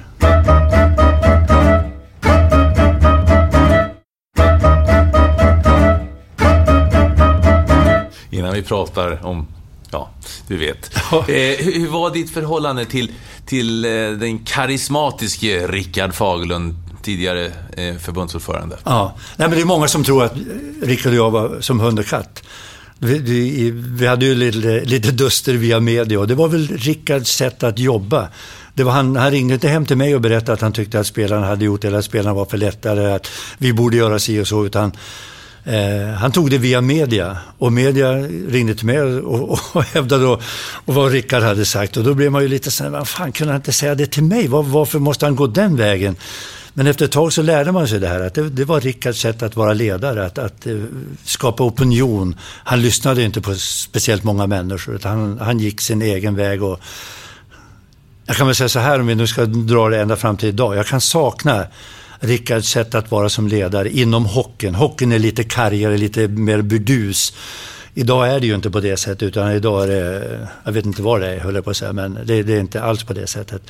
Men jag hade den största respekt för Rickard Form. Vi var vinnarskallar båda två. Vi ville så jäkla gärna att vi skulle ta hem segrar. Vi, ville, vi drev saker. Han på sitt sätt och jag på mitt sätt.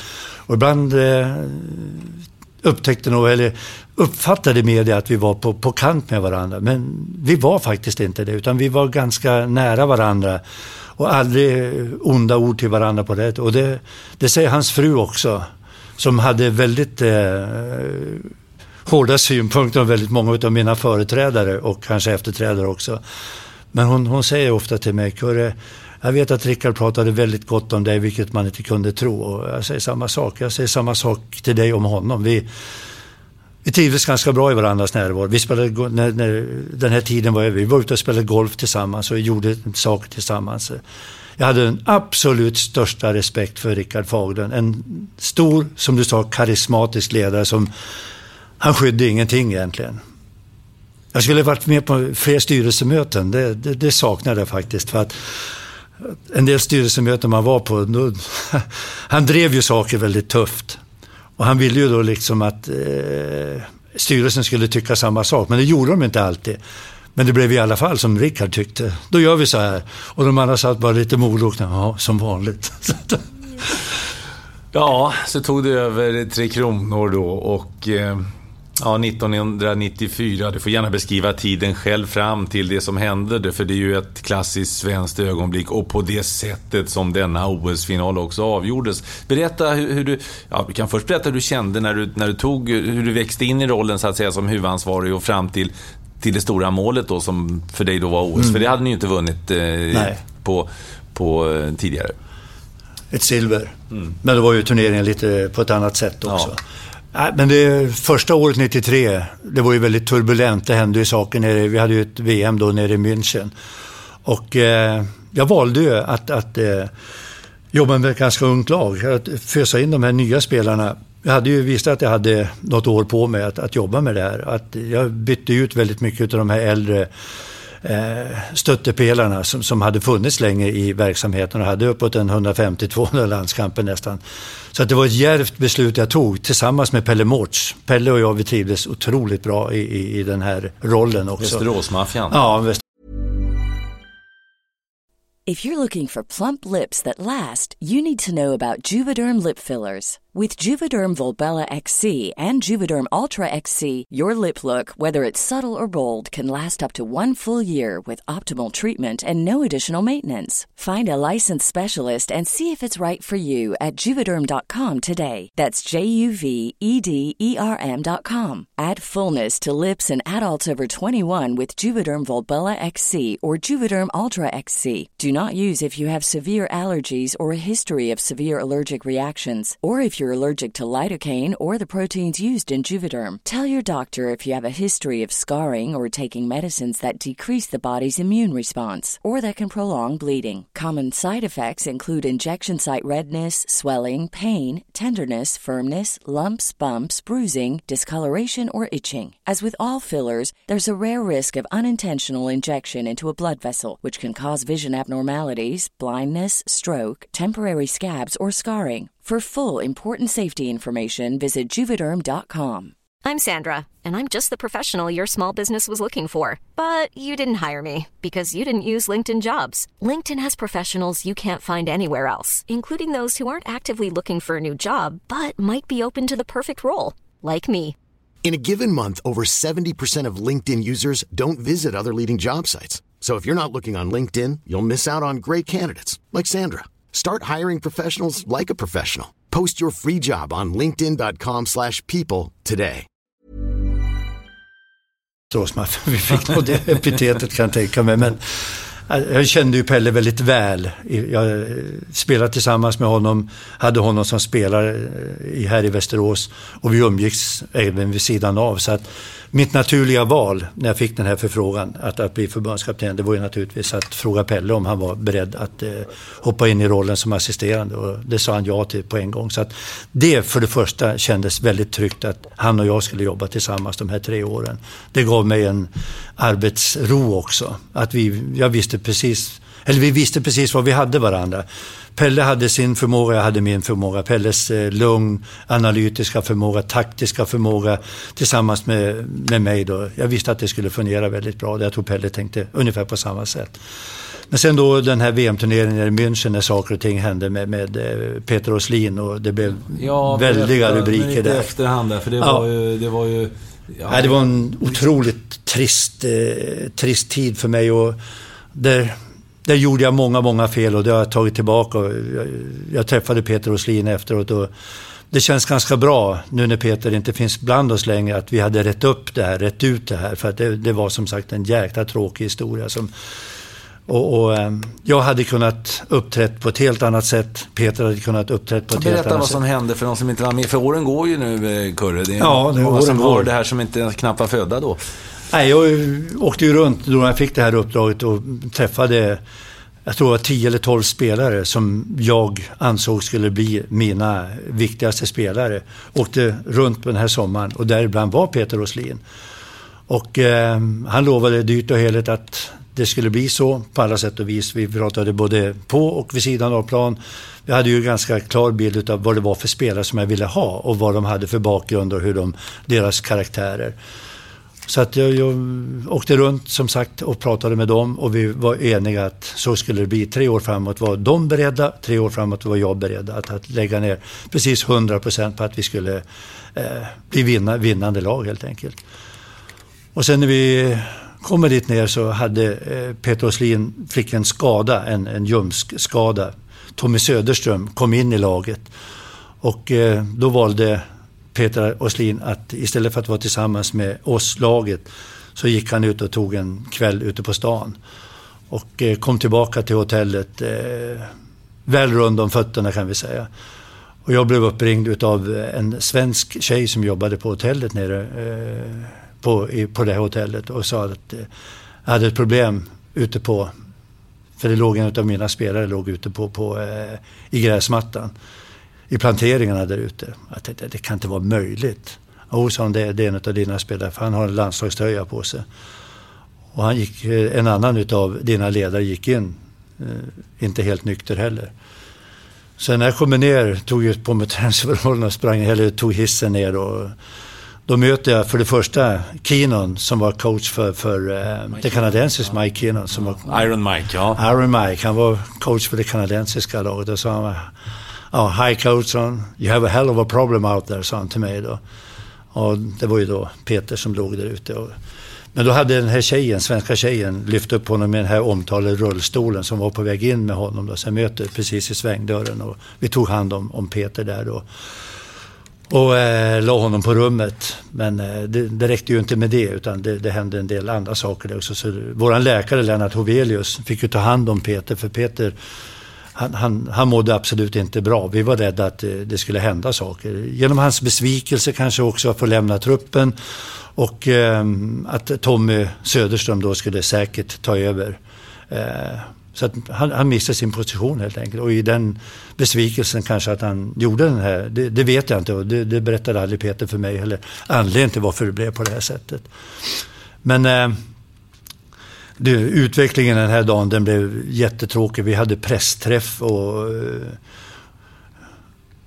det, det, blev mest att försöka försvara vad som hade skett. För det hade ju börjat sippra ut att, att någonting hade skett. För att det fanns andra människor på det här stället där de var som också kom från media. Så att det var ingen hemlighet helt enkelt att saker och ting hade skett där.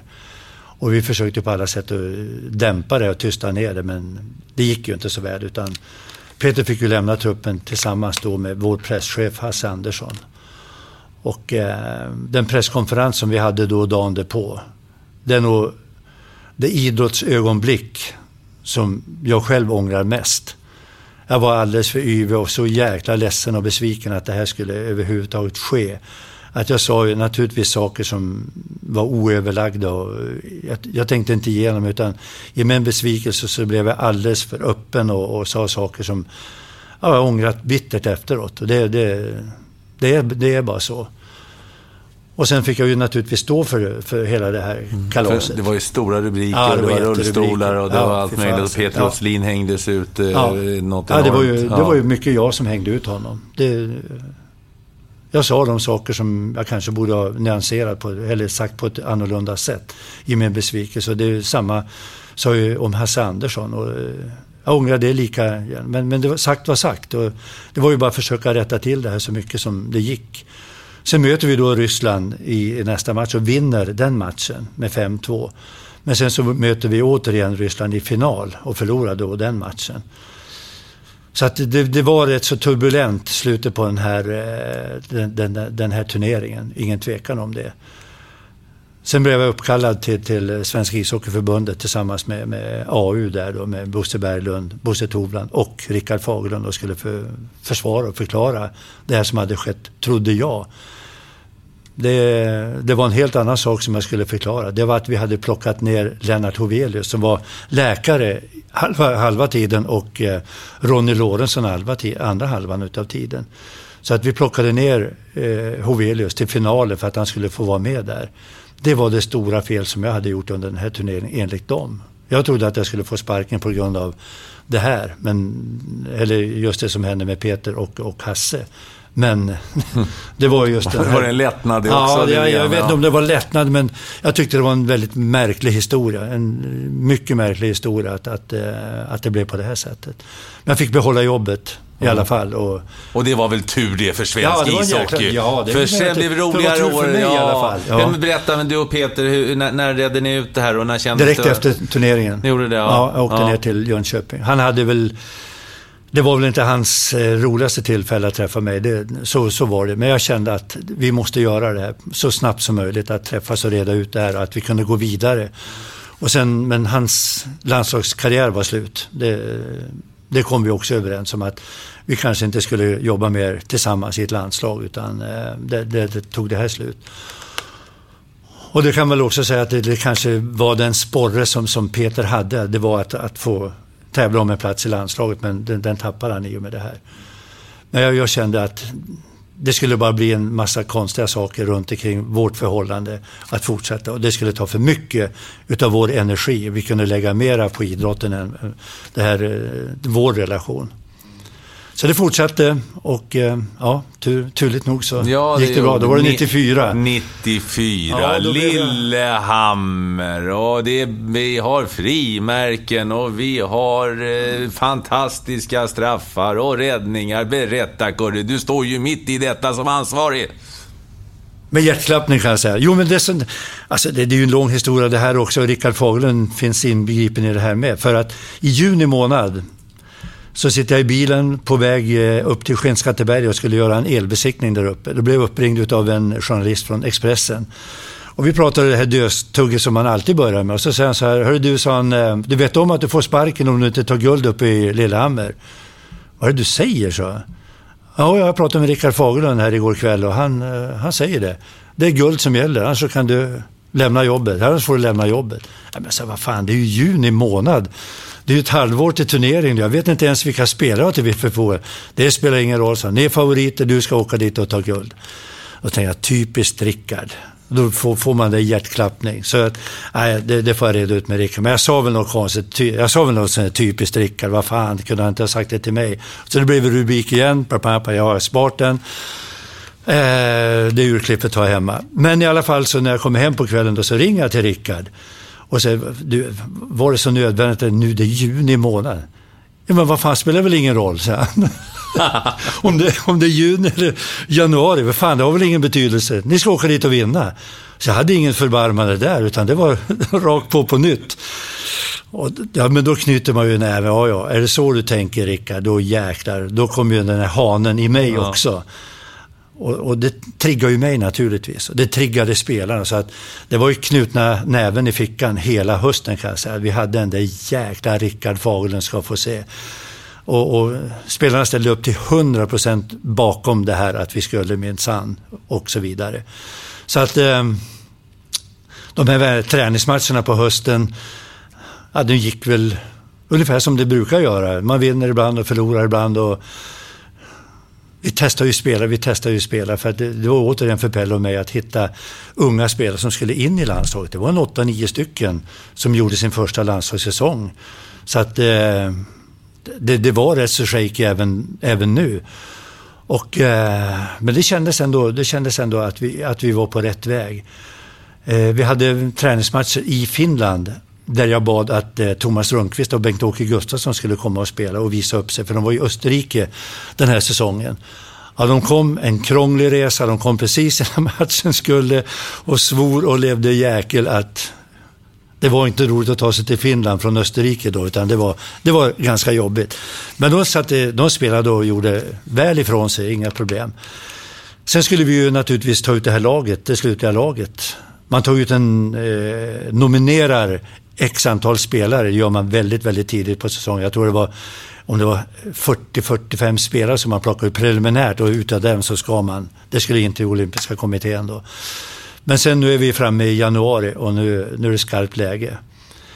Eh, vi, vi hade väl ganska klart hur, hur vi skulle bygga upp det här laget och på vilket sätt vi skulle bygga. Med en, en, en, en erfaren stomme och kring det så skulle vi då sätta de här eh, ungtupparna som skulle driva på det här. Sen var det då frågan, Bengt-Åke och Thomas Rundqvist, skulle de med eller skulle de inte med? Vi hade en ganska stor vånda hur vi skulle jobba med det, men vi kom fram till att vi ville satsa lite ungt. Det var Jörgen Jönsson och Stefan Örnskog istället för dem. Så att mitt samtal och min vånda inför att ringa ner till Thomas och Bengt-Åke när de befann sig där nere. Det är nog det tuffaste jag har haft någonsin. Vad sa de när de ringde? Ja, de blev jättebesvikna, jätteledsna. Det, det, är ingen tvekan om det. Att de, de, hade nog själva räknat med att de skulle få, det här skulle bli deras eh, avsked som, som hockeyspelare i Tre Kronor, att åka upp till Lillehammer och vara med om ett, ett OS till. Så att jag förstår ju deras besvikelse, men jag är motiverad och ja, de, de köpte det. Stora killar som de är, stora idrottsmän som de är. Och sen hade jag ett annat jätteproblem, det var en annan Färjestadsspelare, det var Håkan Loob.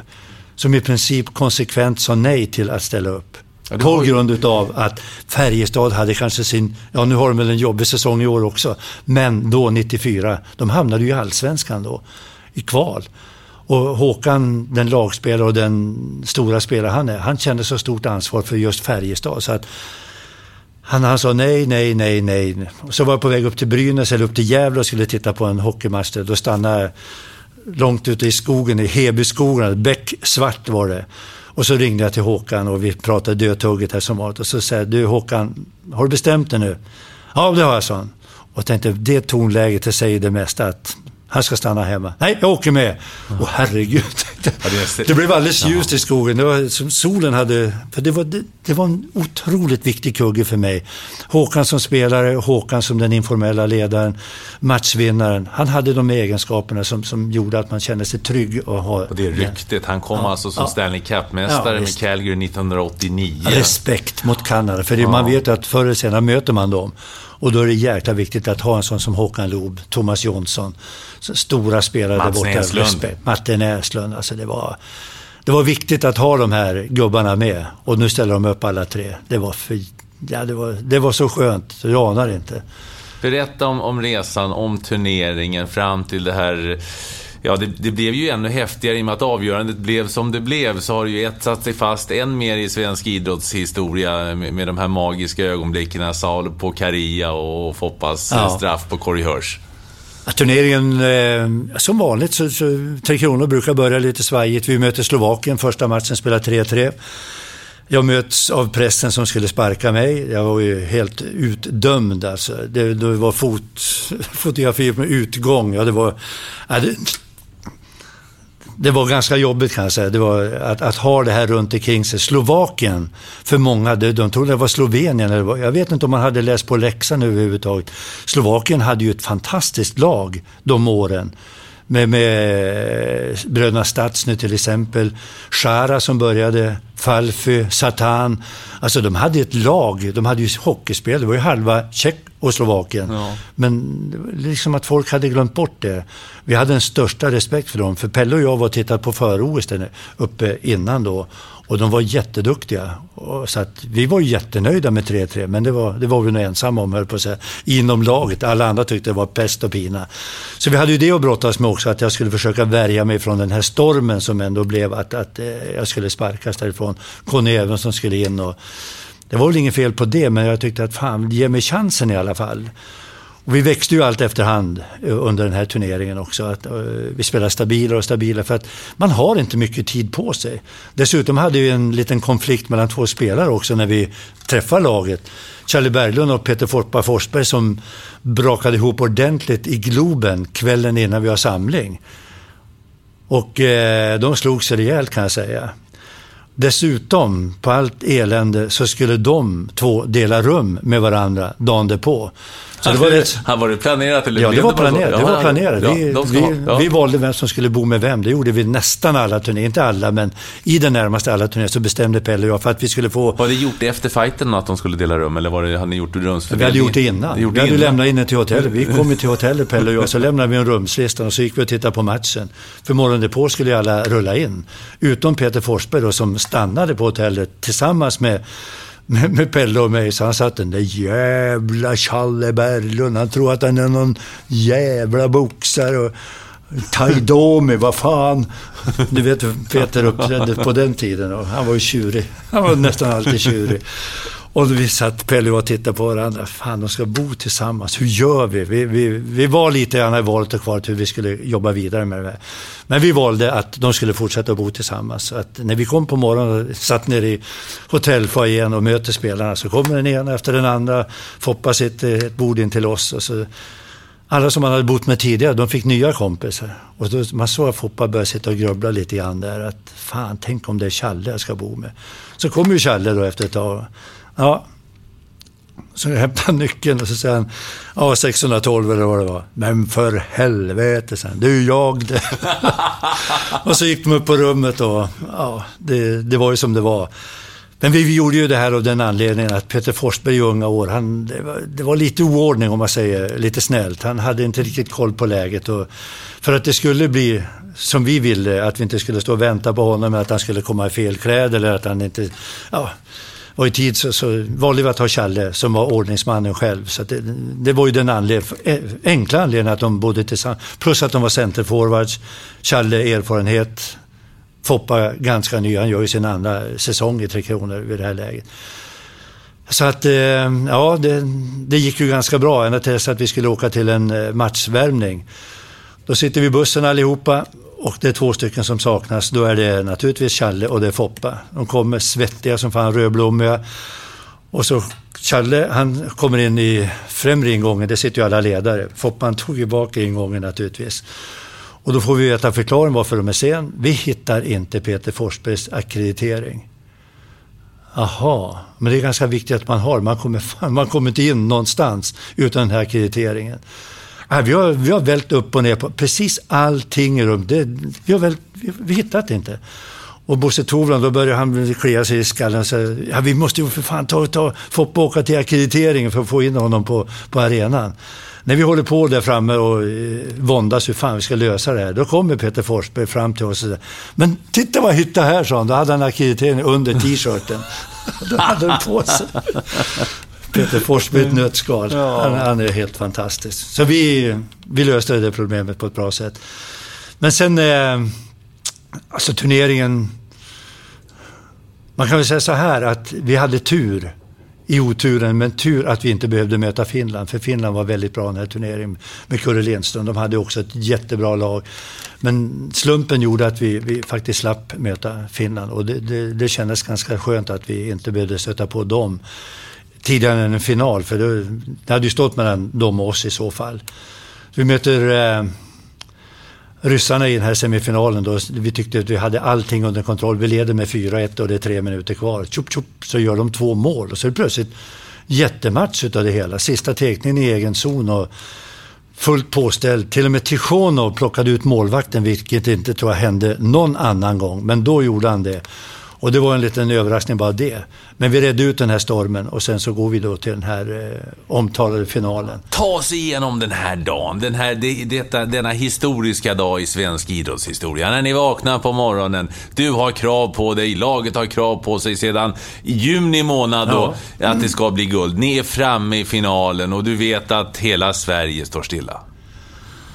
Ja, det var, man säger finaldagar, det, det, det, är något alldeles speciellt. Jag tror inte folk kan föreställa sig hur ett lag på 30 personer, hur man sluter sig samman och hur, hur, hur snacket går och det som är glättigt och glatt och eh, jargongen, de övriga matcherna den blir helt annorlunda, finalen. Det, det, är något konstigt som inträder i hela gruppen.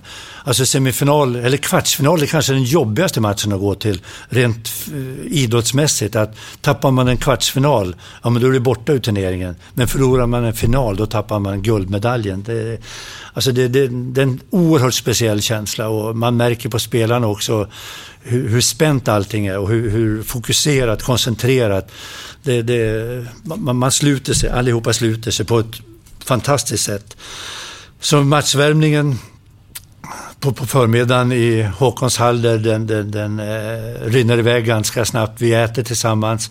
Alla går och vilar och så åker bussen in till, till arenan. Och det är nog det den tystaste resa jag någonsin har varit med om vad gäller glättighet. Utan där, där var det, redan där märkte man att eh, fokus var, det var match, det var passning här och det var rörelse hur, hur vi skulle göra. Det var, det var inget all, annat snack. Ju. Omklädningsrummet innan också. Det, vi kände att vi hade på något sätt något mentalt övertag på, på, på Kanada. De hade ett Alltså, jag säger återigen, de hade ett eh, väldigt kompetent lag, det är inget snack om det. Och Kanada kan ju i princip ställa upp till vilken turnering som helst med fjärde, femte, sjätte lag. De är fortfarande väldigt bra. Det är välutbildade, duktiga ishockeyspelare med ett stort kanadensiskt hjärta. Som det gäller också att besegra och det var inget undantag det här, det var precis på samma sätt. Matchen börjar ju också, vi får ett powerplay, vi gör mål. Jonas Bergqvist gör precis vad han ska göra. Han kommer in på sitt kontor två meter framför motståndarmålvakten, tar emot hugg, slag, sparkar. Men han finns där. Och vi bygger upp då spelet med Peter Forsberg som passningsläggare, Håkan Loob och skyttar hade vi Thomas Jonsson, vi hade Kenny Jönsson och vi hade Magnus Svensson. De var ju de tre backarna som skulle få alternera då i de här olika powerplayen. Och allting stämmer till 100 procent. Peter Forsberg lurar ner det kanadensiska försvaret, passar till Håkan Loob som direkt passar till Thomas Jonsson. Och precis i det momentet kommer Jonas till jobbet och är i vägen då för Corey Hörs som, som står i mål. Han ser ingenting, men pucken går in precis vid stolpen. Vi får då ledningen och får det här som Leffe Borg skulle säga, momentumet eller övertaget i matchen. Att vi leder finalen och får publiken med oss. Det blir lite lugnare i båset. Vi, vi, vi känner tryggheten. Sen så gör Kanada i den tredje perioden 1-1. Ett schabbligt mål. Ett, ett, ett, det borde inte bli mål helt enkelt, men man ser hur, hur, små detaljer kan avgöra. Vi tappar en liten markering i mittzon och det, vi får straffet i egen zon. Och sen eh, inte långt efter så kommer 2-1 målet också. Det, Tommy Salo kanske gör ett av sina misstag under den här turneringen när han hoppar in. Tom, Tommy fick ju hoppa in på grund av att eh, Håkan Algotsson som eh, var mer erfaren och hade mera eh, rutin ifrån den här typen av matcher. Han blev ju pappa under den här turneringen. Så det var ju också ett äventyr i sig att, att eh, han fick lov att åka hem. Och då hade jag släppt hem Micke Sundlöv som var tredje målvakt. Han fick åka hem till Sandviken. Och det tyckte också våra mediala kam kamrater att det var ju, hur kunde man göra det mitt under en pågående turnering? Det är ju inte, det är inte på andra sidan månen utan han är ju här på några timmar. Så då hade vi en träning. Och Micke Sundlöv var inte där, men däremot så klädde Challe Berglund om till målvakt. Och var målvakten här Tog inte en enda puck kan jag säga. Men eh, våra experter på läktaren hade inte upptäckt det, att, att det var Challe som stod i mål. Så jag hade gjort upp med Challe att när träningen var slut så skulle Challe komma förbi mig och fråga när bussen skulle gå till, eh, till förläggningen. Så när jag står där med, med alla media, då kommer Challe och lyfter på sin målvaktsmask. Kurre sa, när går bussen? Då fick de en uppfattning att det var Challe Berglund som hade stått. Så ibland har jag inte så där väldigt stor respekt för kunskapen. Eh, i alla fall så, eh, Tommy åker ner till, till hans vänstra hörn och ska peta undan pucken. Men får inte slag på pucken utan pucken blir kvar i egen zon. Och utifrån det att vi är på väg att vända spelet så tappar vi våra markeringar och så får man då eh, en spelvändning på oss i våran egen zon och gör då det här eh, förhatliga 2-1 målet. Men det som jag tycker ändå var styrkan i vårt lag, det är att vi aldrig liksom tappade gnistan och sugen, utan vi hade en tro på att vi kunde göra det här och att vi kunde ändra det här. Vi hade en amerikansk domare som verkligen visade med all önskvärd tydlighet att han, hans mål det var att få spela eller få döma NHL. För det var, det hände väldigt mycket ut på isen där den här matchen som inte borde hända.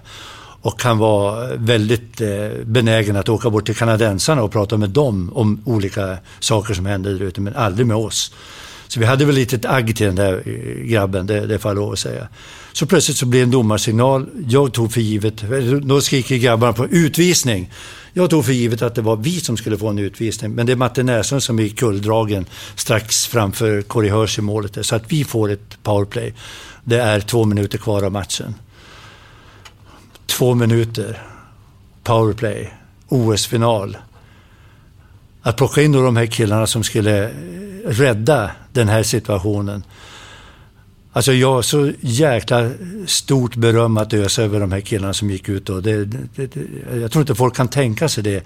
Vi har sett eh, powerplay, vi har sett två minuter gå där pucken bara går runt, runt, runt och det händer ingenting. Men här fick vi grepp om spelet på en gång. Allting enligt den plan vi hade. Återigen Peter Forsberg som bygger upp det hela, lurar ner kanadensiska eh, försvaret. De står som en kägla framför Corey Hirsch i målet. Och sen då när Thomas Jonsson och Magnus Svensson skiftar plats, vilket vi aldrig hade pratat om att de skulle göra. De skiftar plats på blå linjen. Och eh, Foppa passar pucken tillbaka till Magnus på AVs sida, så han direkt skjuter från AVs sida och pucken träffar en kanadensisk skridsko och går in i mål och styrs in i mål.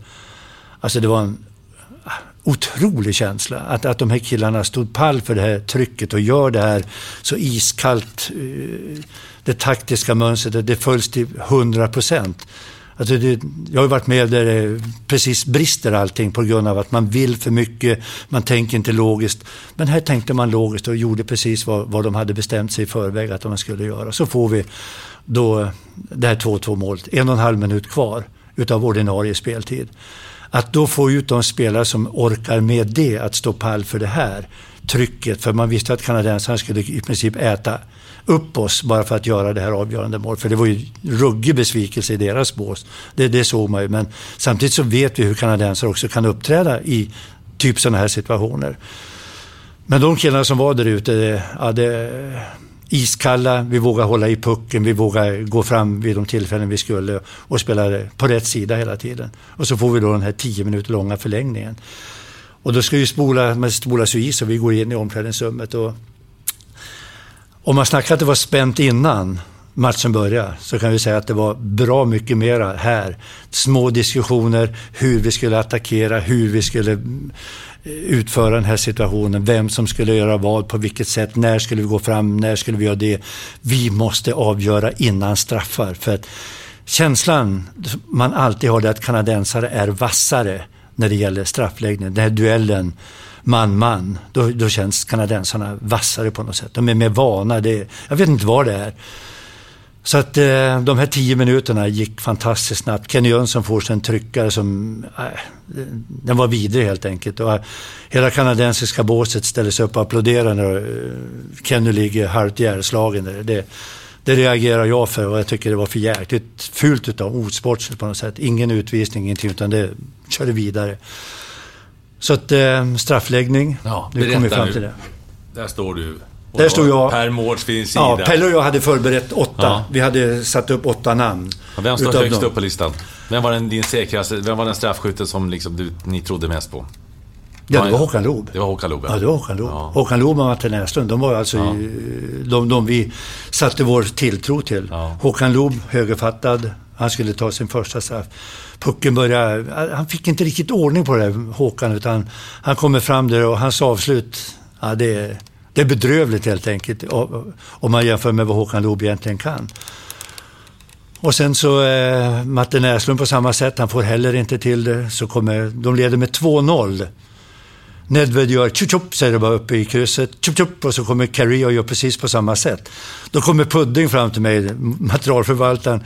Säg åt den där jävla Salo att stå upp! Då måste man tänka till som det, vad ska jag göra? Nej, Pelle hade koll på, på, på Tommy. Och vi sa ingenting, utan han fick väl reda ut det här själv. Hans, målvakterna brukar känna ganska väl hur man ska agera. Sen kommer Magnus Svensson och gör då 2-1. Och, och vi får häng igen. Och, och man känner att fan, vi är ju med i det här i alla fall. Och sen så eh, eh, Greg Parks missar. Tommy räddar på ett jättefint sätt. Och sen kommer jag inte ihåg vem som... Eh, sen är det ju Foppa. Gör 2-2. Alltså det, den straffen, den Foppa-straffen, alltså det, det är många som har glömt bort den, men den Foppa-straffen, den är för mig helt makalös. Han viftar på örat liksom och Corey bara försvinner och så lägger han in den. Så, så typiskt Foppa med små, små, små enkla medel så gör han det här. Och Corey är helt borta. Och så står det 2-2 och sen har vi Roger Hansson, stackaren, som kan gå in och avgöra med sista straff. Han har berättat för mig efter att han kommer överhuvudtaget inte ihåg att han har åkt från mittlinjen in mot mål. Han var så jäkla nervös, han fick ju inte till det heller. Det var, han var ju då en utpräglad målskytt och en iskall avslutare, men det blev ingenting. Så det gick till saddens straffar. När jag möter spelarna i de första omgången straffar så ser jag ögon, ögon, ögon, ögon. De ville ta kamp, de ville vara med. Det, det, det gladde mig och det gjorde mig också stark. Hade jag frågat Tommy Salo om han skulle ta en straff, hade jag med fasen på han hade sagt ja han också. Det kändes så. De var sugna att gå ut och ta kampen där. Men nu var det saddens straffar. Det var lite annorlunda. Jag ser nacken på 25 stycken, så ingen ville visa sig att de ville vara med. Då, eh, Magnus Svensson gjorde ju mål. Ah, jag, ja, ah, jag tar den, sa han. Ja. Foppa, aldrig i livet, Foppa. Aldrig i livet. nu gick det faktiskt lite grann i stå. Då kommer en spelare som var längst bort på bänken. Han kommer som en värsta SS-soldat, marscherar fram till mig och så säger han. Hörru du Kurre, sa han. Om du tycker du har någon nytta av mig så är jag beredd att lägga en straff. Thomas Jonsson. Ja. Ja, han hade varit stört förbannad att han inte hade fått första king. För Thomas gjorde fantastiska matcher, kvart, semi och final. Men eh, han var med från, de här åtta, det har jag tröstat honom med. Men han var inte med bland de fem. Självklart har han nytta av det, sa till, till, till honom. Du, du ska lägga en straff nu. Bra, sa han. Och sen var det Patrik Julin var näst intill. Han var ju också väldigt duktig att göra mål, men han, ingen straffläggare. Han är ju mer en sån där spelande målskytt. I alla fall så startade vi ju om då. Sadden, straffar, vi plockade ut dem där. Och sen så tar de ju... Det är ju samma gäng. Nedved börjar ju och sen så kommer då Foppa och gör den här fantastiska straffen. Det, det, det är ju inte klokt hur de vågar göra den här. Och det är klart att man säga, vad fan, hur, hur, kan du ta, hur kan du göra den här? Ja, vad fan ska jag göra? Pucken börjar ju hoppa, säger han då. Lite iskall sådär. Lite norrland. Såg inte du? Och han säger, jag memorerar ju den här när jag åkte ut mot, mot, mot pucken. Nej, alltså, det, det är inte möjligt. Men han gjorde ju den här på träningar, det, det vågar han göra. Men fan, en OS-final avgörande. Ja, det, det är helt makalöst. Och så kommer då Nedveds sista, där han bommar Ja. med, med ja, vad kan det vara? Två decimeter, två centimeter. Men för Salos straffräddning. Alltså Salo har ju fått väldigt mycket skit och mycket spott och spe efter Salt Lake City.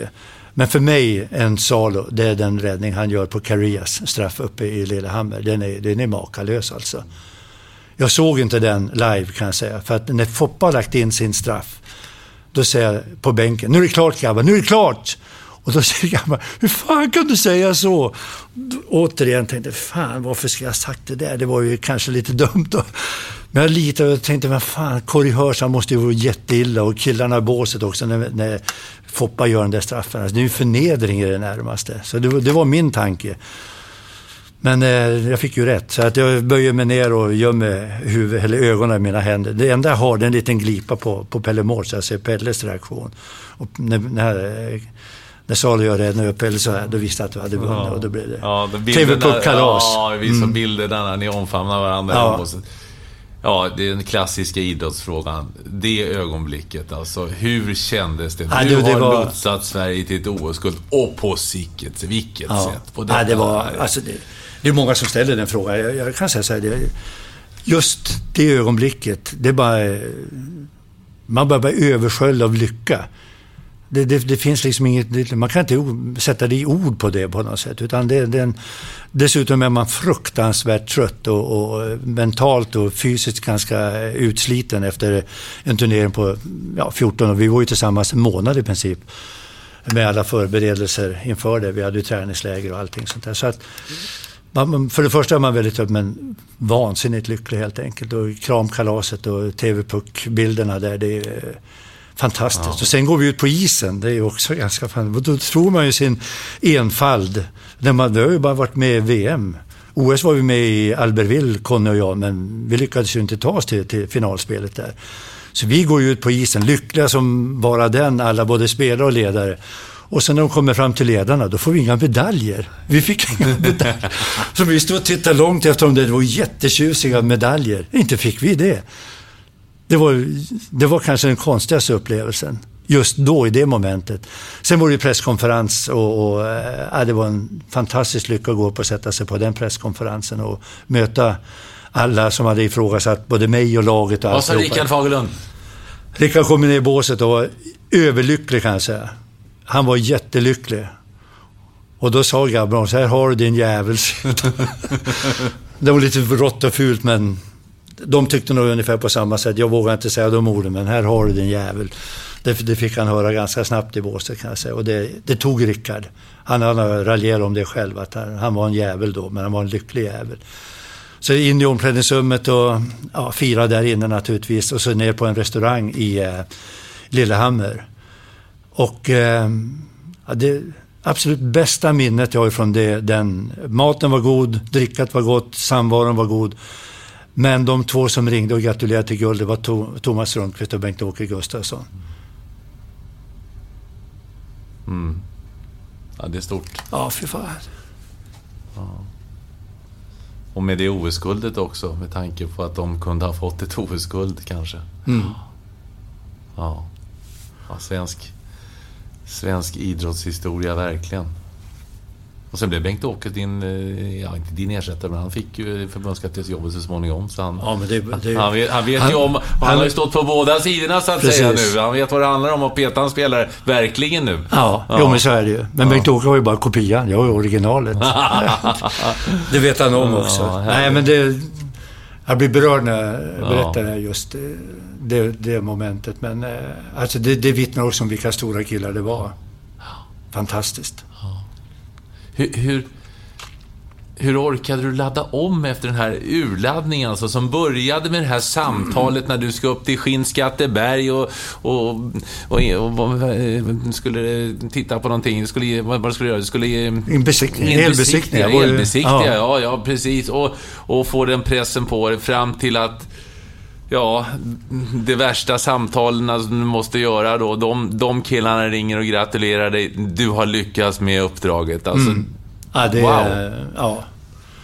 Alltså, jag, jag, tror inte att... Man, man måste vara så oerhört insatt i just det här att bygga lag och möta människor och eh, glädja människor men samtidigt också såra människor. Jag menar, examensarbetet är ju oftast i slutet på säsongen. En OS-turnering, den är ju trots allt i mitten på en säsong. Och jag menar, vi vet ju att säsongen fortsätter ju efter, efter OS. Vi har ett VM framme i Italien och det hade vi också.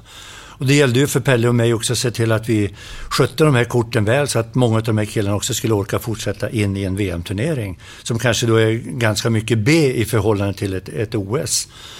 Så att eh, det gällde ju för Pelle och mig också att se till att vi hade en god stämning och en, en, en god känsla och en god atmosfär i, i truppen.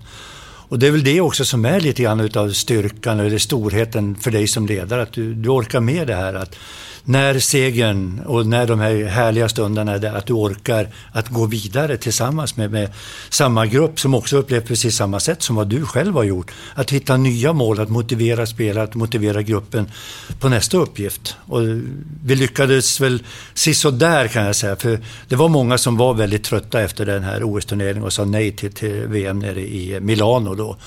Och jag kan tänka att det var också en del av Milano, vi låg i Cannesei på för, för, eh, innan slutspelet var. Det, det, var inte det sexigaste, det kan jag säga. Och jag tror att många spelare liksom gjorde den värderingen också, att det kanske inte var den allra sexigaste turneringen. Men vi tog i alla fall brons. Vi förlorade mot ett väldigt bra kanadensiskt lag som, som eh, också blev, eh, vann världsmästerskapet nere i Milano. Det var också en ganska Alltså man kan säga att rättvisan i idrotten kanske inte är så eh, hundraprocentig. För att eh, man utser ju alltid bästa back, bästa målvakt och bästa forward i de här turneringarna. Bästa målvakt, jag kommer inte ihåg vem det var, fick en Skåda, en bil. Bästa forward fick en bil. Och så var det bästa back som Magnus Svensson blev utnämnd. Han fick en kristallvas. jag kan säga att den vasen den åkte i golvet med miljoner, miljoner, miljoner bitar.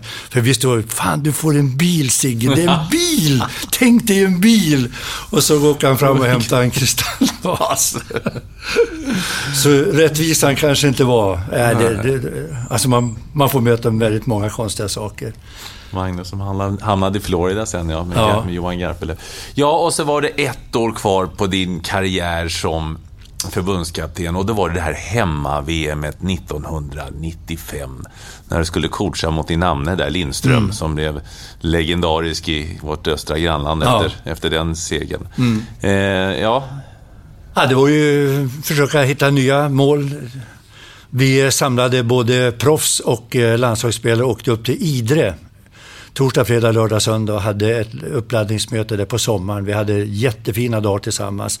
Det var ju folk som gillade fiskade och som gillade att eh, vandra i fjällen och överhuvudtaget vara tillsammans. Och Rickard Fagerlund befann sig i England dagarna före, men eh, Rickard kom hem och var med på det här mötet.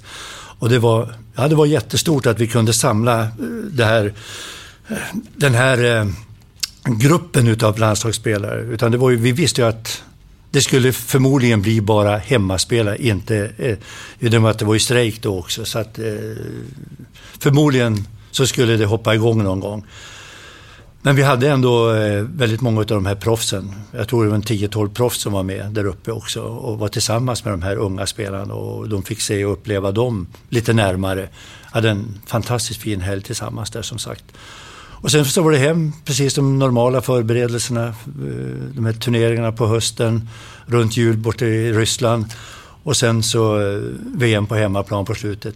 Vi hade också mm, väldigt väl mentalt förberett oss för ett VM på hemmaplan. Jag hade ju förmånen att få vara tillsammans med Tommy Sandlin och Bengt Fisken Olsson 89 VM på hemmaplan och vet vilken hysteri och hur saker och ting fungerar runt omkring laget när man är på hemmaplan. Så vi försökte på alla sätt och vis att skärma av i den mån vi kunde. Att spelarna skulle få den ro och få de förberedelserna som man så väl behöver. Och att också mm, från förbundets sida att vi gjorde bort alla de här med autografskrivning, tröjor hit och dit. Det är mycket spring i omklädningsrummet med, med alla, allehanda saker. Så vi försökte på alla sätt och vis att göra undan det så att vi kunde fokusera på enbart eh, det sportsliga när, när den här turneringen startade.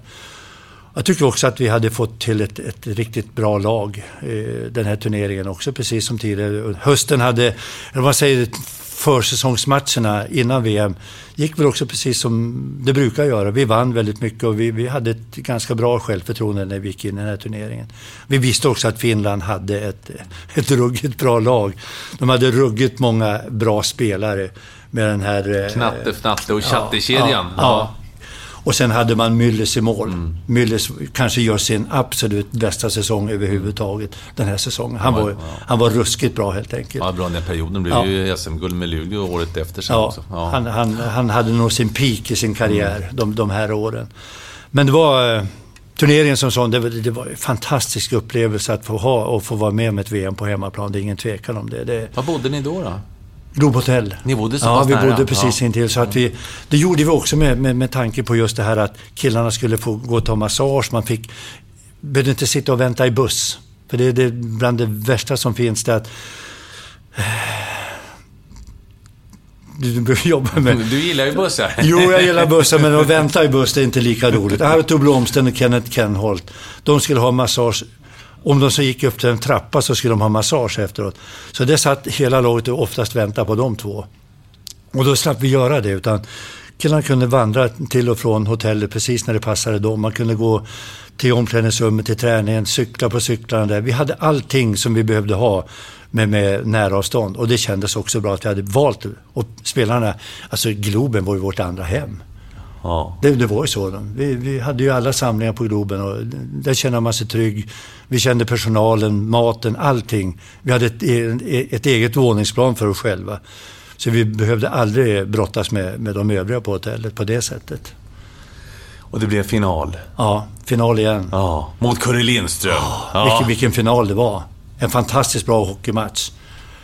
Små marginaler brukar man säga. Och det, det böljar ju fram och tillbaka. Och, och eh, vi vann väl skotten och vi hade spelövertag men vi lyckades liksom inte. Vi, vi skapade inte de där riktigt heta chanserna. Och jag tycker än idag att eh, Finland fick sina mål lite väl lättvindigt. Men det var bara att gratulera Finland. Kurre får ta Finlands första VM-guld och det var de förtjänta av. De spelade en fantastiskt fin ishockey. Men det var skitjobbigt att gå fram till Kurre Lindström och, och gratta honom till, till ett VM-guld. Det var fruktansvärt jobbigt, men vad gör man? Ja. Sen också, vårat eh, kära hockeyförbund hade ju planerat en guldfest då naturligtvis på Sergels torg. Ja. Där vi brukar vara och fira våra guld. Men nu blev det ju Finland som vann. Ja. Och döm om min och även övriga spelares förvåning när Finland får överta vår plats på Sergels Ja. torg. Det kändes, det kan jag säga, det kändes Det var väldigt, väldigt det, konstigt. det är Finlands näst största stad, Stockholm. Ja, Ja. det är ju så. Men de fick också fira där. Vi, när vi vann i Åbo, vi fick inte fira på Åbo, torget där, det kan jag lova dig. Men Finland fick fira. Och det, det vet jag att jag, jag både spelarna och, och jag reagerade jäkligt surt på det. Men du hamnar ju, du hamnar ju i Finland själv så småningom, Ja, via Tyskland och... Var, var det efter VM då, då... Ja, Efter VM då, eh, jag hade sagt till Rickard Ja. också att jag fick för, förfrågan om jag ville fortsätta i två år till, men eh, jag tackade nej till det. Och det var mest anledningen var att jag inte skulle få behålla Pelle Mårts tillsammans med mig. Jag markerade där tydligt varför, varför inte då? Ja, då Rickard hade bestämt att Tommy Tomt. Mhm. Och jag, hade, jag har absolut ingenting emot Tommy Tomt på det sättet. Men jag tyckte att ett vinnande koncept, varför ändrar man på det? Utan Rickard var väldigt eh, tydlig i det att Pelle Mårts skulle bort. Det var inget snack om det. Utan det skulle in. Om det var ekonomiska skäl, för Tommy jobbade ju redan då på förbundet och hade hand om utbild, utveckling och utbildning där.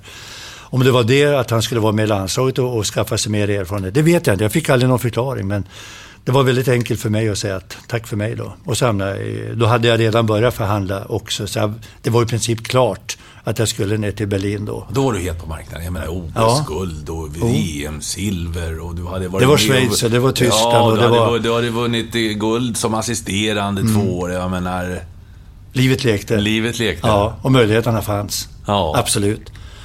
Men det blev Berlin och fantastisk erfarenhet där nere också. Jag fick möjlighet att utveckla mitt ledarskap som inte... Det var inte alls detsamma som att vara ledare i Sverige, det kan jag säga. Det, jag fick lära om väldigt mycket. Och, Är det mer peka med hela handen? Nej, det var eller? mycket kanadensare. Jag hade, eh, jag hade åtta transatlanter i laget. Jag hade sju stycken kanadensare och eh, en amerikan.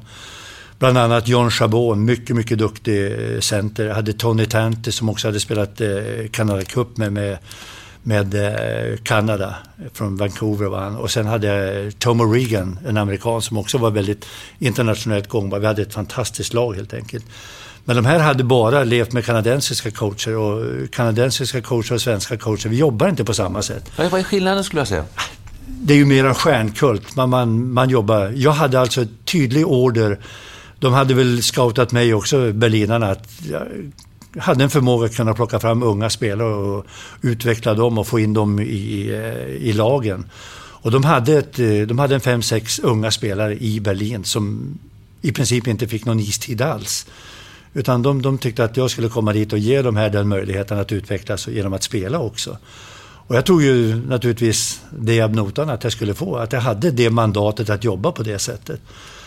Så att jag jobbar utifrån den mallen att alla skulle få möjlighet att visa upp sina färdigheter. Även om det var powerplay. De här kanadensarna hoppade ut varje powerplay. Då skulle de spela naturligtvis. Det var, det var ju bara så. Men jag tog dem av isen och det gillar ju inte de. Usch, det var, de spelade mot mig. När vi hade derbyt mot det andra Berlinlaget. Så det stod 4-4 vid full tid. Och då spelade man redan där om den här bonuspoängen. John Chabot då som gick in och tekade han tappade, eller han lät pucken gå direkt till Sven Felsken, också en duktig eh, tysk landslagsman som bara åkte in och gjorde mål 5-4. Och det var så uppenbart att de ville ha bort mig då. Eh, så jag sitter i båset stört förbannad helt enkelt och ledsen och besviken. För att det här var så tydligt och de hade både träningar och även tidigare matcher visat sin förakt mot mig. Att, att eh, jag var inte deras, eh, deras man helt enkelt. De, de ville hemskt gärna ha bort mig. Vi ledde serien, så det var ingen snack om det. Vi spelade bra hockey. Och, alltså det var det jag tyckte också. Vad fan, jag är ju här och vi leder serien. Vad, varför bråkar ni då och tjafsar? Så att jag gick in och skällde på engelska. Deras hemmaspråk. Så Tony Tanter säger till mig att coach, du kan ta det på svenska för vi ser att du är riktigt förbannad. och då blir man ju än mer förbannad och arg. Så att jag tänkte, nej, jag lägger ner det skiten. Det är ingenting för mig att hålla på och larva med här inne. Så att jag gick ut i omklädningsrummet och när, då möter jag min president i dörren. Eh, en ganska ung kille, han var väl i 40-årsåldern där. Så frågade han, är du klar? Ja, jag är klar. Bra, sa han. gick han in. Jag hade mitt kontor ungefär 30 meter bort. Och det var precis som han stått och skrikit mig i öronen. Han var så jäkla arg och förbannad och skrek och härjade på dem. De var schwein, schwein, schwein, var, var tredje ord. Så att, eh, och han sa, han sa väldigt tydligt till dem, passa inte det här er så är det bara att sticka ifrån. Jag ska behålla coachen. Han blir kvar säsongen ut, bara så ni vet det. Och vill ni vara kvar här, då anpassar ni er till hur coachen vill att ni ska jobba. Sen började de komma in till mig och diskutera och prata och vi, vi blev väldigt, väldigt, eh, kom väldigt nära varandra. Så det ser man vad en president som backar upp en, vad, vad det kan leda fram till. Och vi vann också ligan där nere, men vi vann inte mästerskapet. Det var Hardy Nilsson tillsammans med Düsseldorf. Vi hade, ja det var tuffa matcher där nere. Den, som jag berättade, Tony Tanti, han bara försvann från isen. Och vi sa, vad fan tog han vägen? Då hade de ryckt in honom i Düsseldorfs bås och höll på att puckla på honom. Så jag hade inte någon nytta av honom någon fler matcher. Höll på att slå ihjäl andra i båset. Och sen blev det Finland i två säsonger också. Ja. Eh, Jokerit. Mm. Storklubben.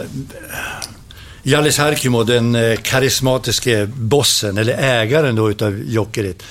Han kom ner till Berlin och sa, nu ska du komma till Helsingfors träna Jokerit, sa han. Ja, men så jag trivs ganska bra. Spelar ingen roll, sa han. Du ska komma till Helsingfors. Så vi var tillsammans en helg där nere och så, han trodde att jag skulle signa på en gång. Nej, så det, det gör jag inte. Jag, jag trivs bra här nere. Han åkte hem och var stört förbannad kan jag säga. Att jag inte lyssnar på honom. Han, han är van vid det att alla lyssnar på vad Jalle säger. Det är, det är Gud ungefär där borta. Ja, så att vi, hade, vi höll kontakt med varandra. Så kom han ner ytterligare en helg. Och då sa han innan han åkte. När jag åker hem då ska jag ha pappret signat av dig. Ja, det får vi se, så du, du kommer på egen risk, så. Men han kom ner och vi bestämde då att jag skulle eh, flytta till Helsingfors. Och det, ja, ett, ett otroligt lag. Jag hade ju, det var ju landslagsspelare hela laget i princip. Tuffa coachmatcher där mot Jursino minns jag. Ja, för fasen. Han hade ju TPS Åbo då. Och vi, vi gick ju ända fram till, ja, det var vi spelade otroligt bra hockey, men jag hade ett fantastiskt material att jobba med också där borta. Ett minne jag har då, också ganska fantastiskt, är att vid jultid så hade jag tre spelare kvar. Alla andra spelare var före OS borta i Nagano. Och så var juniorlaget, juniorlandslaget var borta och ja, Tre Kronor, eller finska A-landslaget. Jag hade tre spelare kvar. Tredje målvakten hade en back och en forward att träna med i 14 dagar i princip. Så när vi kommer tillbaka då var det Europacup och då mötte vi Frölunda och få stryk av Frölunda med 1-0 i Helsingfors av alla jävla ställen. Det var inte bra. Så att jag blev inkallad till Hjallis då bara några dagar efter. Och så, ja, vi, vi pratade lite då och då. Så säger han plötsligt, eh, Nå Kurre, sa han. har nog upptäckt att du är ingen vinnarcoach längre. Nej, eh, vadå? Ja, men förlora mot Frölunda, det är inte bra. Nej, så det är jättetråkigt. Så att jag har bestämt nu att efter den här säsongen så skiljs våra vägar.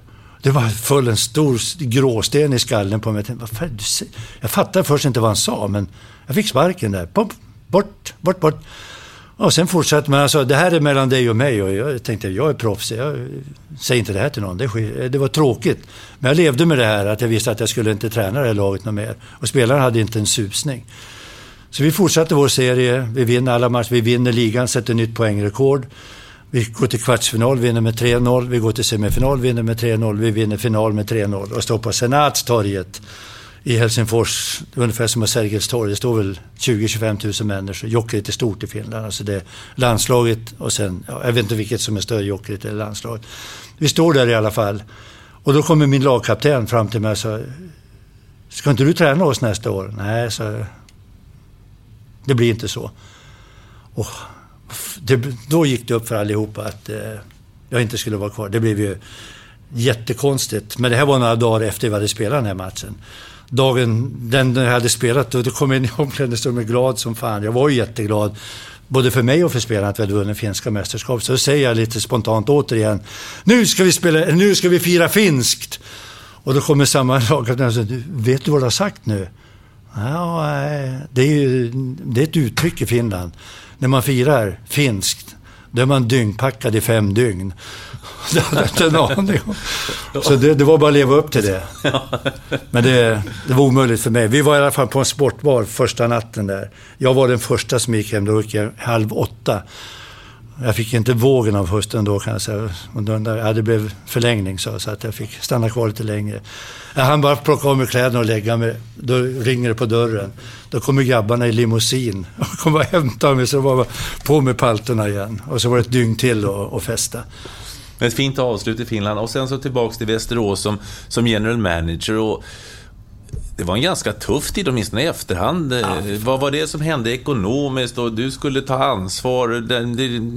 vad var det som hände egentligen? Ja, det är en jätte, jättebra fråga. Jag kom hem till en klubb som hade det väldigt jobbigt ekonomiskt. Det, det, visste jag också. Men eh, innan jag sa ja till att sätta mig i den här stolen och ta det här ansvaret så var jag väldigt mån om att få veta att man hade klar den här skatterevisionen som pågick. Och jag fick också klartecken att den var klar. Det, det var, allting var okej. Okay. Och då tänkte jag att ja, men då, då känns det bra, för jag visste ju att det hade pågått under ett antal år. De här, ja, vad ska jag säga, fiffel bakom ryggen och, och, konstiga avtal och allt sånt där. Så att, eh, och det var inte bara Västerås utan det var ju fler föreningar i Sverige som höll på med samma saker. Så att jag satte mig i den här stolen och försökte då på alla sätt och vis att reda ut det här och rädda föreningen från, från det som var på väg att ske. Och sen så mitt uppe vi sitter så får vi en, eh, ett papper att det ska genomföras en ny skatterevision. Att de hade hittat något fel, om det var i Brynäs om det var i Luleå eller någonstans. Så skulle de göra att det var något som inte stod rätt till. Och då skulle man göra om den, för de hade också utländska spelare. Och då skulle man göra om den här och då kom det fram till att vi hade ju, ja, det var fifflat med skatten. De hade varit och hämtat sina lönekuvert i, i, i, lådan här bara och inte betalt någon skatt. Det var ryska spelare och det var kanadensiska coacher och det var finländska spelare. Så plötsligt så uppdagades att vi hade en skatteskuld på 6 miljoner. Det var inte den roligaste dagen kan jag säga. Och vi försökte ju få hit den gamla styrelsen, att de skulle komma hit och berätta för oss som var nya i den här rollen, vad, vad som hade skett. Men de vägrade i sten. Det, det, fanns inte en chans att vi fick hit dem. Så att vi fick ju ta yttersta ansvar för det här då. Så det var jag tillsammans med två styrelsemedlemmar, Jan-Olof Andersson och Anders Edin. Vi var de sista idioterna skulle jag vilja säga, som satt kvar.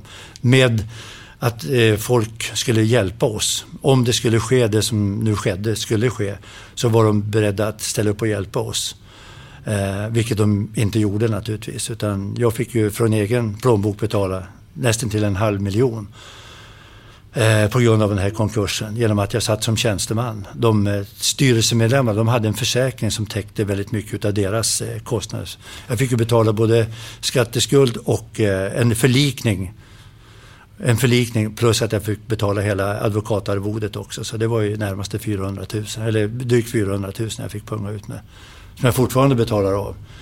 Så är de här... Är, du bitter eh, ja, fortfarande? Jag vill helst inte prata om det, för att jag blir påmind om så jäkla tråk, tråkigheter som var här. Så att, att möta de här människorna som hade lovat mig stöd och, och lovat uppbackning. De, de, jag har svårt att se dem i ögonen än idag kan jag säga. Jag möter dem ju här, för idag går jag och tittar på matchen, men det var en tre, fyra år som jag inte gick till Rocklunda. Jag, jag vägrade gå hit. Jag hade, fick så dåliga vibbar när jag gick hit och se de här människorna som svek mig i den här situationen. Det var skitjobbigt. Och min familj också. Det, de avråder mig fortfarande att gå hit. Min fru säger, vad fan ska du gå dit för? Så att hon, hon mår ju fruktansvärt illa utav det här. Mm. Men det är så, man får leva med det också. Jag har haft många glädjestunder också, så får man ta den andra också naturligtvis. Men det, det fanns så mycket roligare att ta det andra, det roliga. Mm. Ja. Men du är engagerad ändå lite grann i, den här Rocklunda och det, det, känns ju hemtamt här du ändå ja. verkar det som. Jo, men nu är det väl men i helt andra former. Alltså det, jag, jag, jag går och tittar på matcher, jag kan ha synpunkter kring hur det ser ut på isen och, och det som kanske är också glädjande är att de som sitter i ledningen idag kan ringa till mig och fråga om, om det är goda råd eller dåliga råd, men fråga om råd i alla fall. Och jag har väl lite synpunkter fortfarande. Jag har ett stort engagemang för, för föreningen på det sättet. För att jag tycker om att gå och titta på elithockey och då, då vill jag gärna se att den, jag, jag behöver inte åka land och rike runt utan jag kan gå hit och titta på det här. För hockey älskar jag och, och har också engagemang för de spelare som är ute på isen. Jag, tycker, jag gläds med dem när de vinner och jag lider med dem när de får stryk. Så, så är det. Det är min lidelse för idrotten tror jag. Sa jag att den här intervjun skulle bli längre än du trodde? Nej. är det något vi har glömt som du känner, nej det här vill jag ta upp? Nej, jag tycker vi har, vi har spelat det mesta. Det är klart att det är andra saker, men då skulle aldrig det här bli klart. Alltså jag har sådana fantastiska upplevelser med så många och vi har ju en galen läkare, Hovelius. Alltså det finns så mycket man kan berätta har om den storyn. No, får vi höra någon, någon story? Nej, det är inga sådana här snaskiga historier. Utan de, de jävlades ju med honom på ren svenska. De var otroliga. De var nästan... Ibland kunde det gå till överdrift. Och han var inte den senaste att ge tillbaka. Utan det var ständigt krig kan man säga. I synnerhet mellan honom och Thomas Sandström och, och Uffe Dahlén. Det var de som drev det här nästan till absurdum. Man fick säga till grabbarna att det är match idag grabbar, för fan ta lugnt, lugnt, lugnt. lugnt. Ja visst, jag sa Hovan då. Tack snälla Kurre. Tack. Tack så du Tack snälla Kurre för att du tog dig tid och tack för att eh, du lyssnade. Om du vill komma i kontakt med mig så gör du det via Niklas Holmgren, Twitter, hemsidan niklasholmgren.nu eller Facebooksidan Holmgren möter. Ha det så gott så länge. Hej hej!